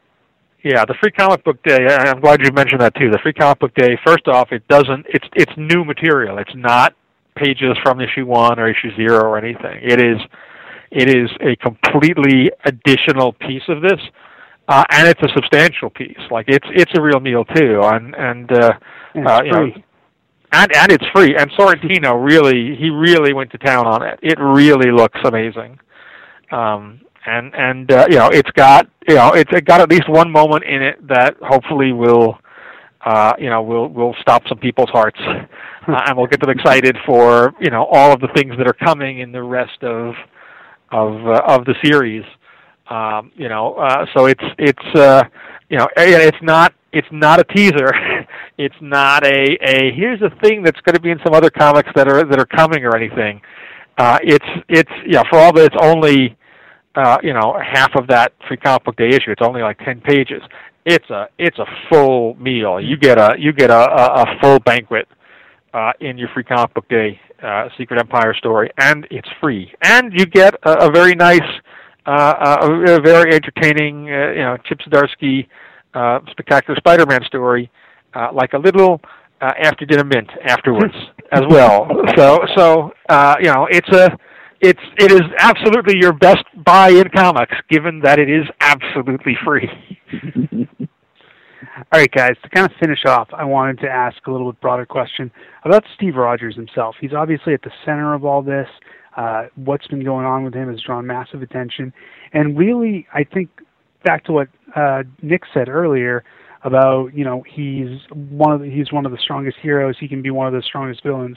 What is it about Steve Rogers at his heart that has driven you to tell this story with him? Not just Secret Empire, but everything in the Captain America Steve Rogers series, showing the alternate history, everything else. What is what is it about Steve Rogers that makes him a special kind of character who can kind of serve as the fulcrum for such a big event such as this? Well, you know, I, I think that that was really always the goal of the story. Is, you're really trying to tell a story about Steve Rogers' kind of indomitable will and his innate goodness, uh, and just sort of you know his his natural born heroism. Uh, you know, it, it, you're, you're always trying to tell that story. Uh, you know, by kind of holding up this cracked mirror to it, that you're, uh, you know, that that that, by showing you uh, what Steve would be like, uh, you know, down a different path, uh, you know, you realize so much about about who the the Steve that we all know and love is. Uh, so it's it's you know really from from the start, uh, that's always been a key part of what we're trying to do here. Uh, you know, is that, that Steve is Steve is somebody who never gives up. You know, Steve is somebody who uh, you know is is skilled at bringing people together and uniting them behind a vision. Uh, you know, that, that that Steve is somebody who you know wakes up uh, every day trying to figure out how to make the world a better place. Uh, you know, and and in in some strange ways, you know, that is still the character.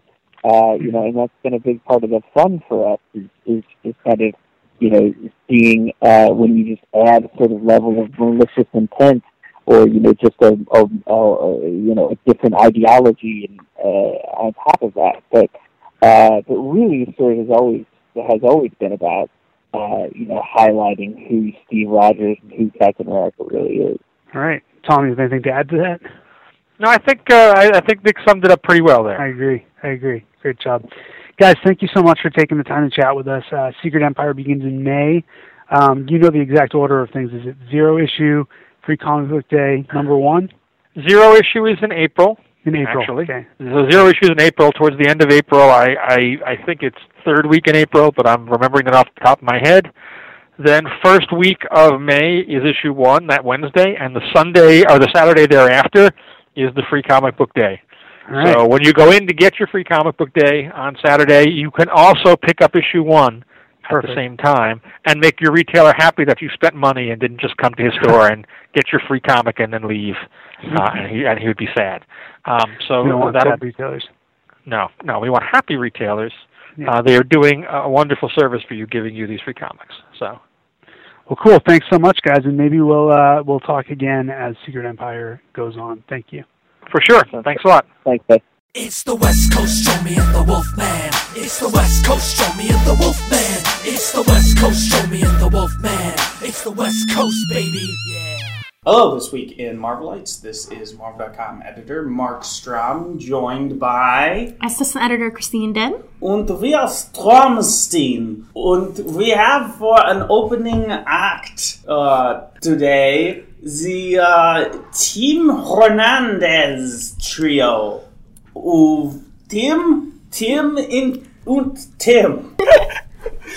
Hi, say hi, Tim. Uh, hello! Wow, the opening act. That's how it is every week, but it devolves. It devolves from there. Okay, good. Sometimes Well, he goes to other countries, but never the one he intends to. You see, because get like Stromstein, my name's Strom, her name's Christine. like Rammstein, the the German metal band. Get it? got it. Got Tim it. gets Tim, Absolutely. Oh, genius. int- introduce yourself. Tell folks who you are, Tim. Hi, everybody. I'm uh, Tim Hernandez, Director of Game Production for Marvel Games. And we have Tim here because with the new format for the podcast, we're bringing him on to uh, him or some of his compatriots every week to talk about what's going on in Marvel games. Let's Yeah. start off with Marvel games. What we got? We got variant cover right here. We do have a variant cover. We have Avengers Academy um, produced a cover for Mighty Captain Marvel number two. So David Nakayama, who's done a lot of great covers for Marvel and was uh, the creative lead for Avengers Academy, um, decided to put together a cover for a great new series featuring Captain Marvel.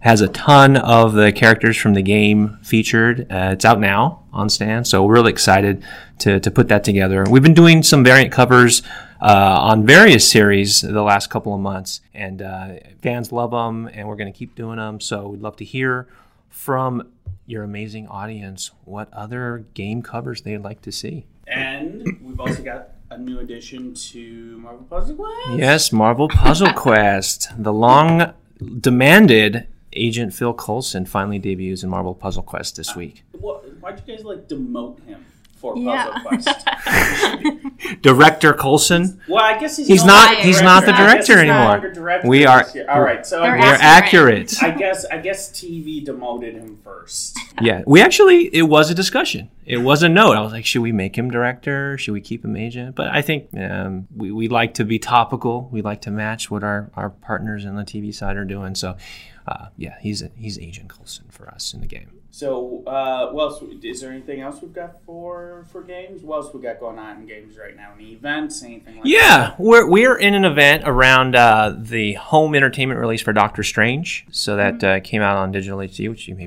be teasing or talking Yes. about later on. Available on digital HD, available on Blu-ray and uh, DVD and 3D Blu-ray on February 28th. On Exactly. Tuesday. Exactly. So what what we've been doing on the games team is trying to to match our, our in-game content to the big events going on in Marvel Entertainment. So last week we introduced Dormammu in Marvel Future Fight right. and Marvel Contest Your of mom who? Dormammu. Sorry. Let's No, he's just- making a joke. Your mom who? Get it? Because it's like a pun. Yes, yes. So he is now in uh, Marvel Future Fight, Marvel Contest of Champions, and uh, we did a lot of other little limited time events and, and sales and promotions, um, sort of reintroducing some of our Doctor Strange content that we did in uh, November when the when the movie came out uh, across the Puzzle Quest, Avengers Academy, and uh, and Contest and Future Fight. That was a big event. Well, I'd say that's anything but strange. You deal with this every week. E- Every day. Every day. Every oh yeah, you guys sit right next to each other. well, if you ever need to vent, Christine, you know where to find us on the games team. Uh, all right, that cover that covers us for games. Uh, but we've got a bunch of stuff going on in uh, film and TV. Of course, let's start with TV. We had. Uh, have, did you see this week's episode, Tim, of Marvel's Agents How of could you S.H.I.E.L.D.? not see it? It, it, It blew up my Twitter feed for one thing. it was it was a very very big episode, of It course. was very uh, emotional. written and directed by executive producer and showrunner Jed Whedon. um, uh, is the finale to the LMD pod. Uh, lots of huge moments, and of course, teeing up the upcoming third story arc for season four, uh, Agents of Hydra. If you don't know what that means, I won't spoil it for you. Um, You just kind of did, Yeah. right? well, it, it, with- Agents of Hydra doesn't mean anything. Who knows? How, how did they become Agents of Hydra? Uh, it is a very big episode, though, so I will elliptically talk about things right now. And in case you haven't seen it, um, we announced that a uh, an old familiar face will be returning to the show We got a glimpse of him. come April fourth. Him or her could be a could is is a him. Um, won't say who, just in case you haven't uh, you haven't read it or seen it yet. We'll talk more about. it. Show comes back, of course, April fourth. Uh, the latest this week in Marvel's Agents Shield podcast was with uh, Jed. I spoke with him about his directorial debut and everything that happened in this very very big episode. And uh, I think that's it right for right now for Agents of Shield. Uh, like I say, we're back April fourth, so tune in for that. Over in the world of Marvel's Iron Fist, we released a new motion poster and featurette focusing on Danny Rand, the Iron Fist himself. And uh, I'm trying to think of what else. What else did we do? We announced Jamie Chung casted as Blink in a, the upcoming untitled Fox Marvel project. mm-hmm. We also announced that a Game of Thrones cast member has been cast as Maximus in Inhumans. Yes. Iwan Rheon, right? Did I, I was, did I- wondering, did I I was say wondering right? if you were going to take a stab at that. I was going to call him Ramsay. yeah. Yes, he plays he plays Ramsay Bolton on uh, on on Game of Thrones. Uh, that's very exciting news. I think that's uh, some good casting for Maximus. And also Tim Tim is nodding his head. in Perfect agreement. casting. Yeah. Yes. And uh, what else, Christine? Oh, just that we had an episode of Legion on FX. Chapter 4 will be next week. Yep. Uh, Wednesday, 10 p.m. Tune in for that. That is it for our TV news. All right, that's it for TV. What we got for film? Christine, you know more about film. All we have is that Doctor Strange will be on Blu-ray, 3D Blu-ray, DVD combo pack, steelbook, everything this coming Tuesday. Buy them all. Yes, you can just watch Multiple the Thor, copies. the Team Thor bit over and over. That's true. We have Team Thor Part 2 on that. Uh, all right, well, I think that covers everything for the news segment. Thank you for joining us, Tim. Thank you. You're welcome. Maybe, maybe you'll you be back letting me- next week. Maybe we'll we'll be able to twist Isabel's arm into. Uh, I'll start. I'll get started on that right now. Yeah, yeah, we're, we're never getting Isabel. No uh, way. Isabel is another one of our coworkers on the games team. Uh, the chances of getting her on this podcast are very slim. She's very much in demand, though. So Uh, all right. Well, thank you all for listening. Uh, wait, are we going straight from here to Twim URC? Yes. All right. So we'll, we'll be back. keep keep it tuned to this dial, kids, because back in the day, like you didn't listen to podcasts on the internet. You had a radio dial, and you had to like tune in to a specific frequency, and uh, that's how that's how you got your news. All right, lots of kids don't know that these days. I'm this this this let never be said that uh, I do not provide an educational service to the youths. Strom is an old, old man. Uh, yes, yes, I am. Uh, I am. I am an. I am a uh, crotchety eighty-year-old man trapped in a millennial's body and hating it. you'd admit to being a millennial. Nope, nope, nope. I admit to being a crotchety eighty-year-old man. All right, I admit It's my body is a millennial, but my spirit is not. Very, very big distinction there. All right, stay stay tuned. We'll be back with uh, Twim URC. T-W-I-M-U-R-C T-W-I-M-U-R-C T-W-I-M-U-R-C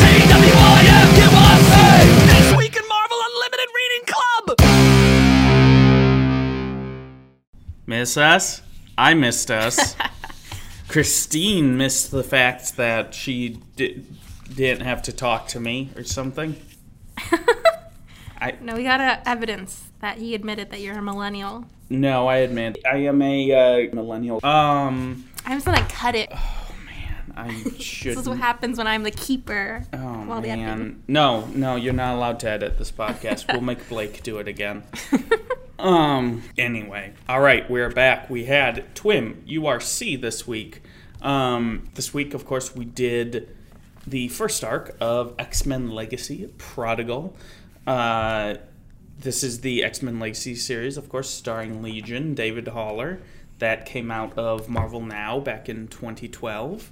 Um, let's just run through the credits real quick. Of course, written by Si Spurrier, penciled by Tan Eng Huat and Jorge Molina, inked by Craig Yeung, Jorge Molina, uh, Norman Lee, and Walden Wong, colors by Jose Villarrubia and Rachelle Rosenberg, letters by Cory Petit, and of course, gorgeous covers by Mike Del Mundo.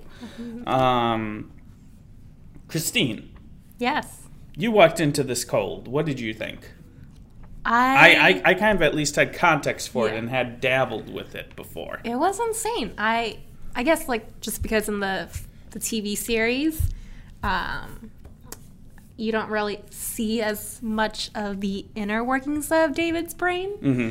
So seeing that he locks them up all as prisoners, his personalities, is pretty cool, and how his his fingers are sharp, sharp weapons to Oh. absorb power. Oh wait, Th- those those teleconnect like Yeah. blades or whatever the hell Yeah. they were. I was like, I want that to absorb all my different mutant Oh, abilities. oh, you mean you mean inside his mind? In his mind. they they were the needles. Yeah. that, like he just like yeah, that he claws into the pu- personalities. punctures each of these personalities who are very bitter that they're imprisoned and they've discovered his weakness. So, of course, uh, David's powers work a little bit differently in the comics than from Correct. the uh, than from the um, TV show. Um, we have not seen really the whole like multiple personality, Mm-hmm. multiple power set thing uh, in the TV show. Um, I also just love that he has very or Vegeta like hair.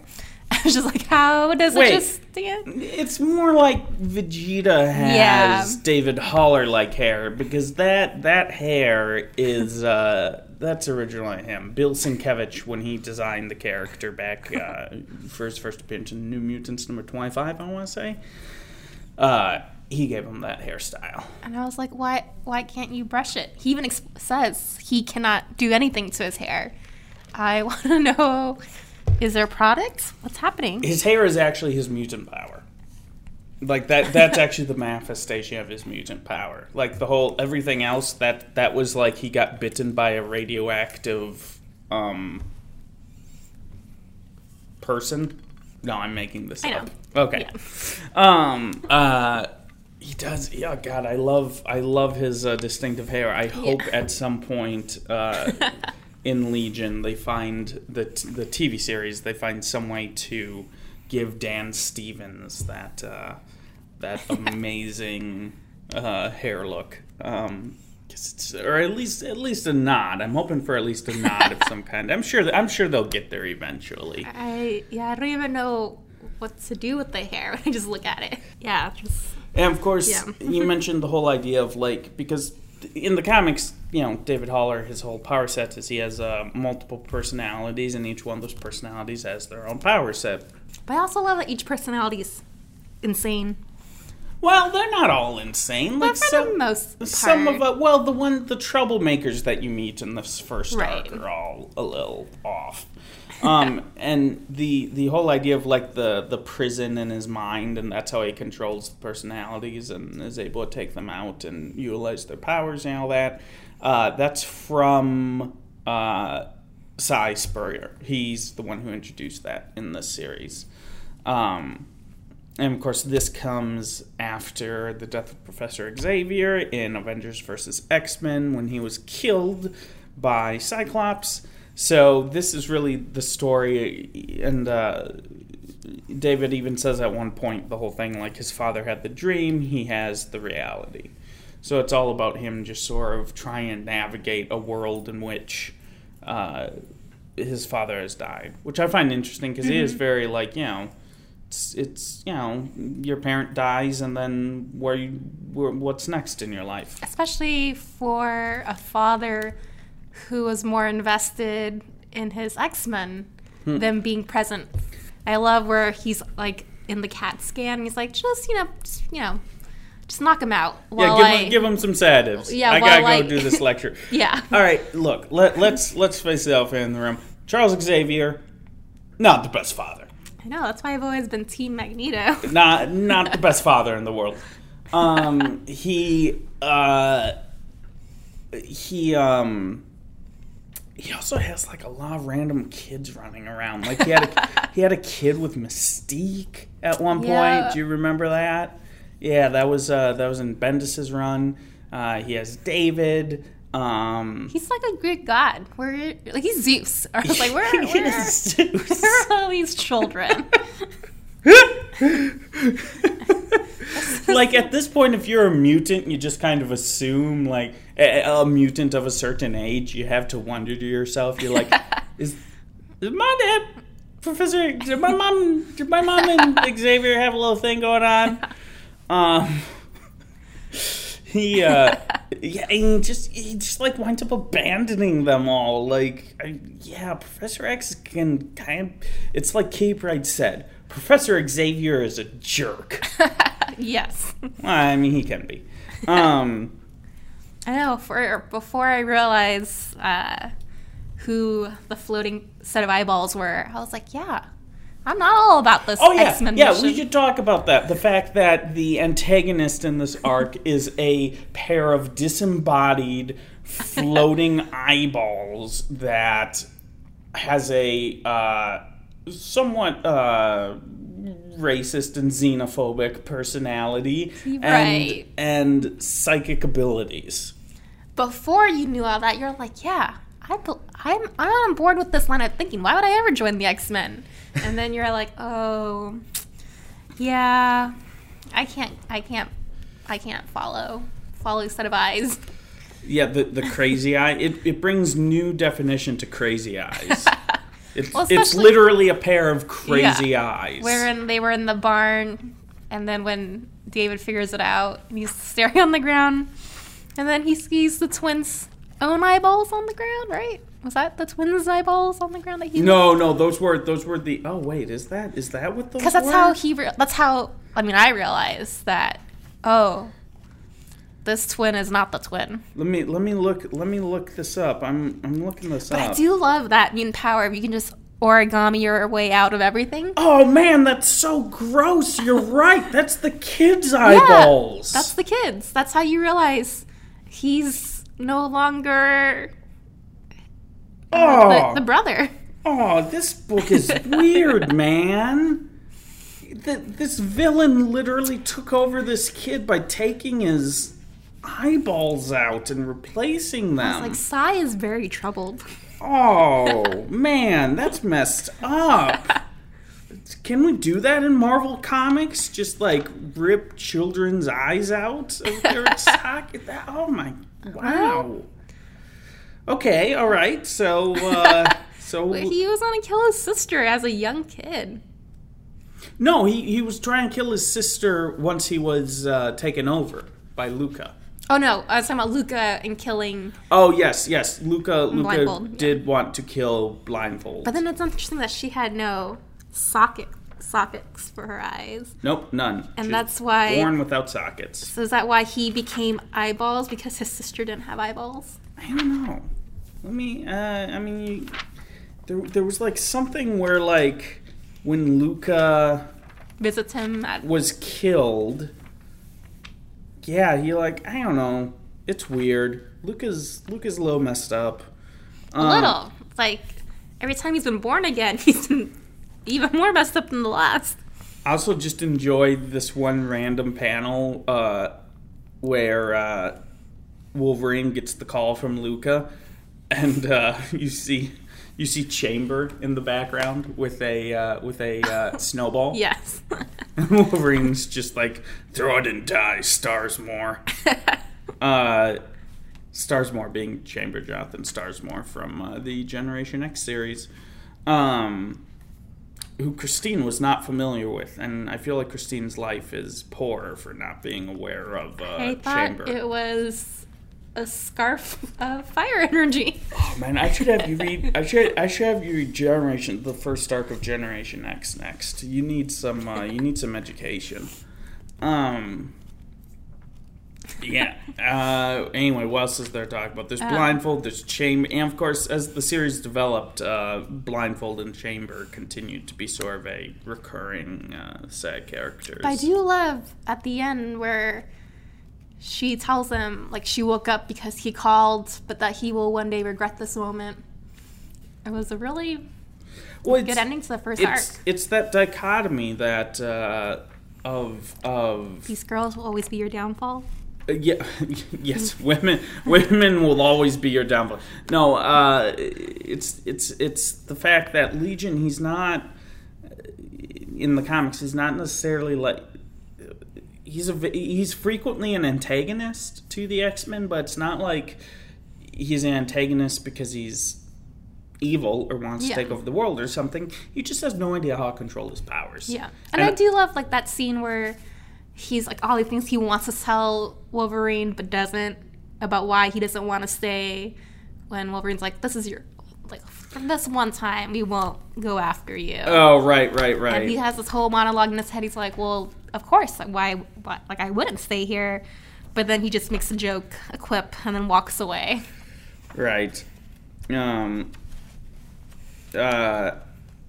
I don't know. I'm just drawn to very emotionally wounded characters.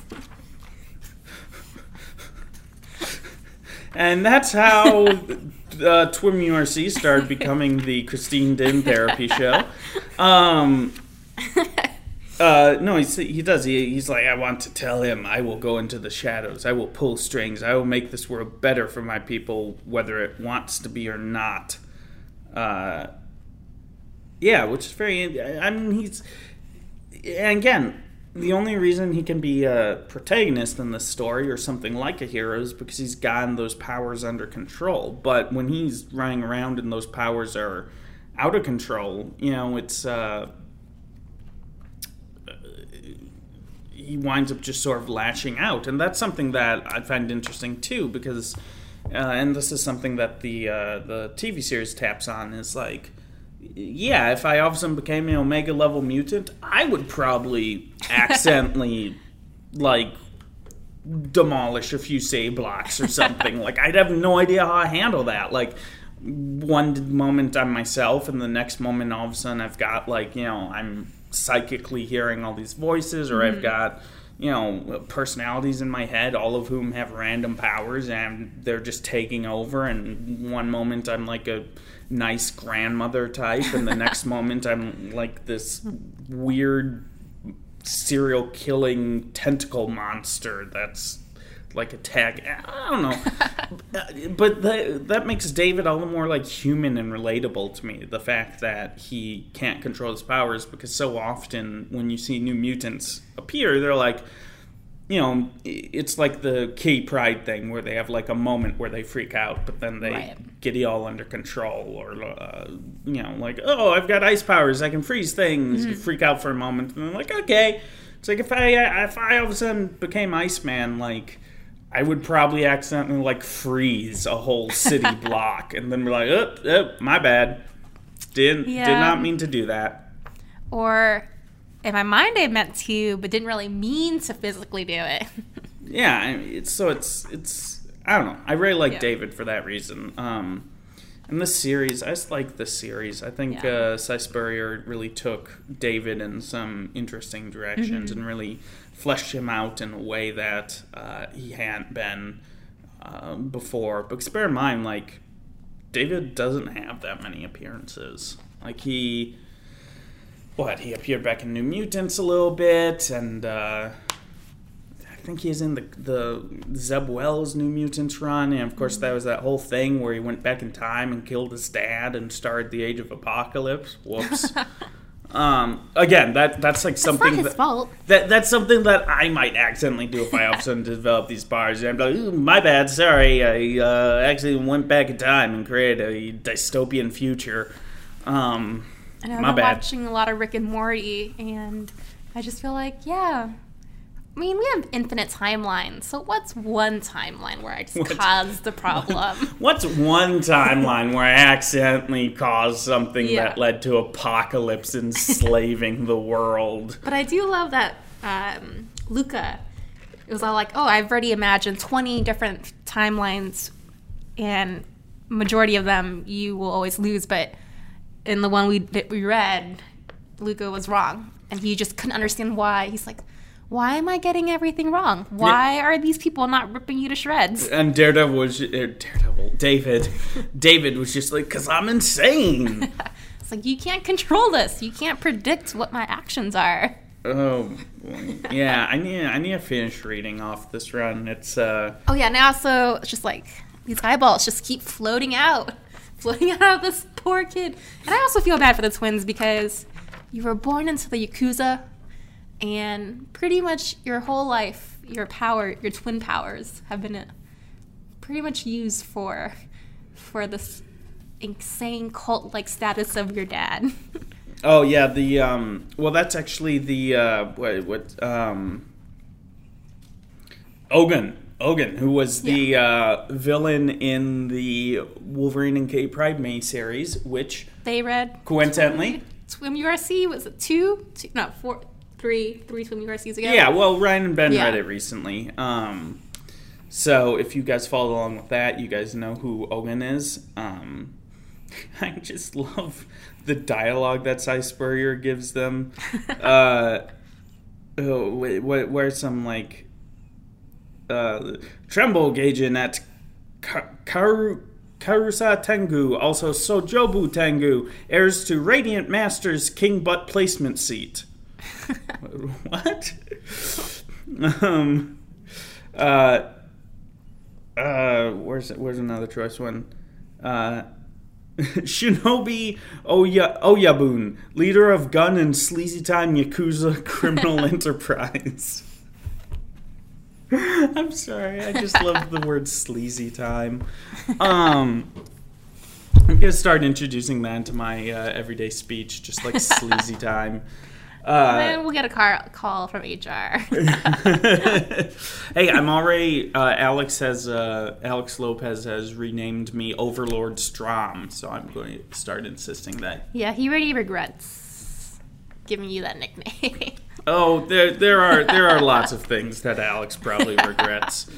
Um, That's what they get for eating pizza without us on the East Coast. yeah, those yeah they eat pizza Like now. every That's- two weeks. Every two weeks, this is the thing they're going to do. They're going to eat pizza without us. We ask you, listeners, is that fair? And if you don't think it is, uh, you should send us pizza. We, Yeah. we, yeah, yeah. Let's uh, let's let's. Uh, we want. Pe- I, I don't know. We, Send us bottles of New York water. New York. Why New York water? So then that's the key to their pizza. That's the key to what? The New York water is what makes the pizza in New York special. Is that a real thing? Yeah, that's why like when people here in LA try to do New York style pizza, it's because they import the water from New York.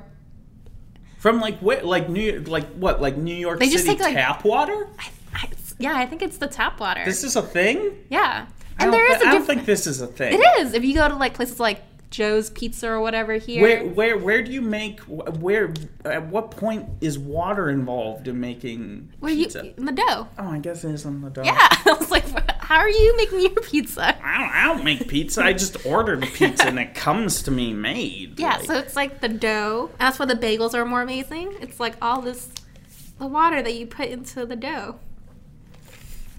I'm gonna research this. I don't buy it. Well, Um, tell it to the artisanal places in LA. That's why we have artisanal ones, not solid slices. oh boy, what we got for comments? Did anybody follow along with us? we have comments from three readers. Yay! Stars off. Let's. We have Raf AB, all the way from France, saying the Blindfold Legion relationship is very interesting and strange. Was it established before X Men Legacy?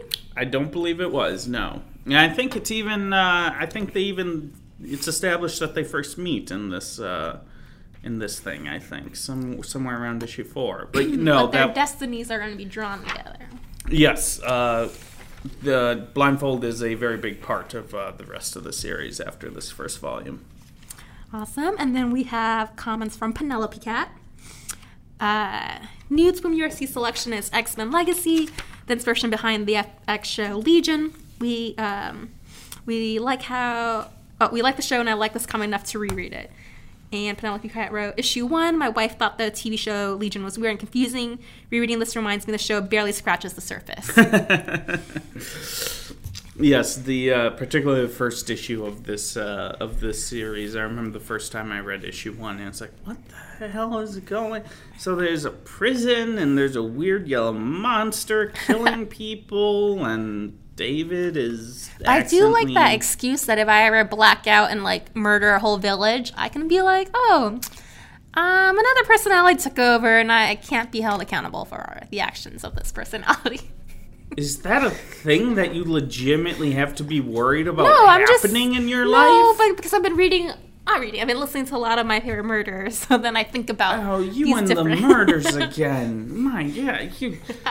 I have to wait. If I ever go missing, folks, okay, you're listening, all right? You know who to look to first. Yeah, you you lose things all the time, so I would not believe that you I lost did- yourself. You, you, I just lost myself. I'm just out. I'm just out wandering the streets of Los Angeles, just like, where am I?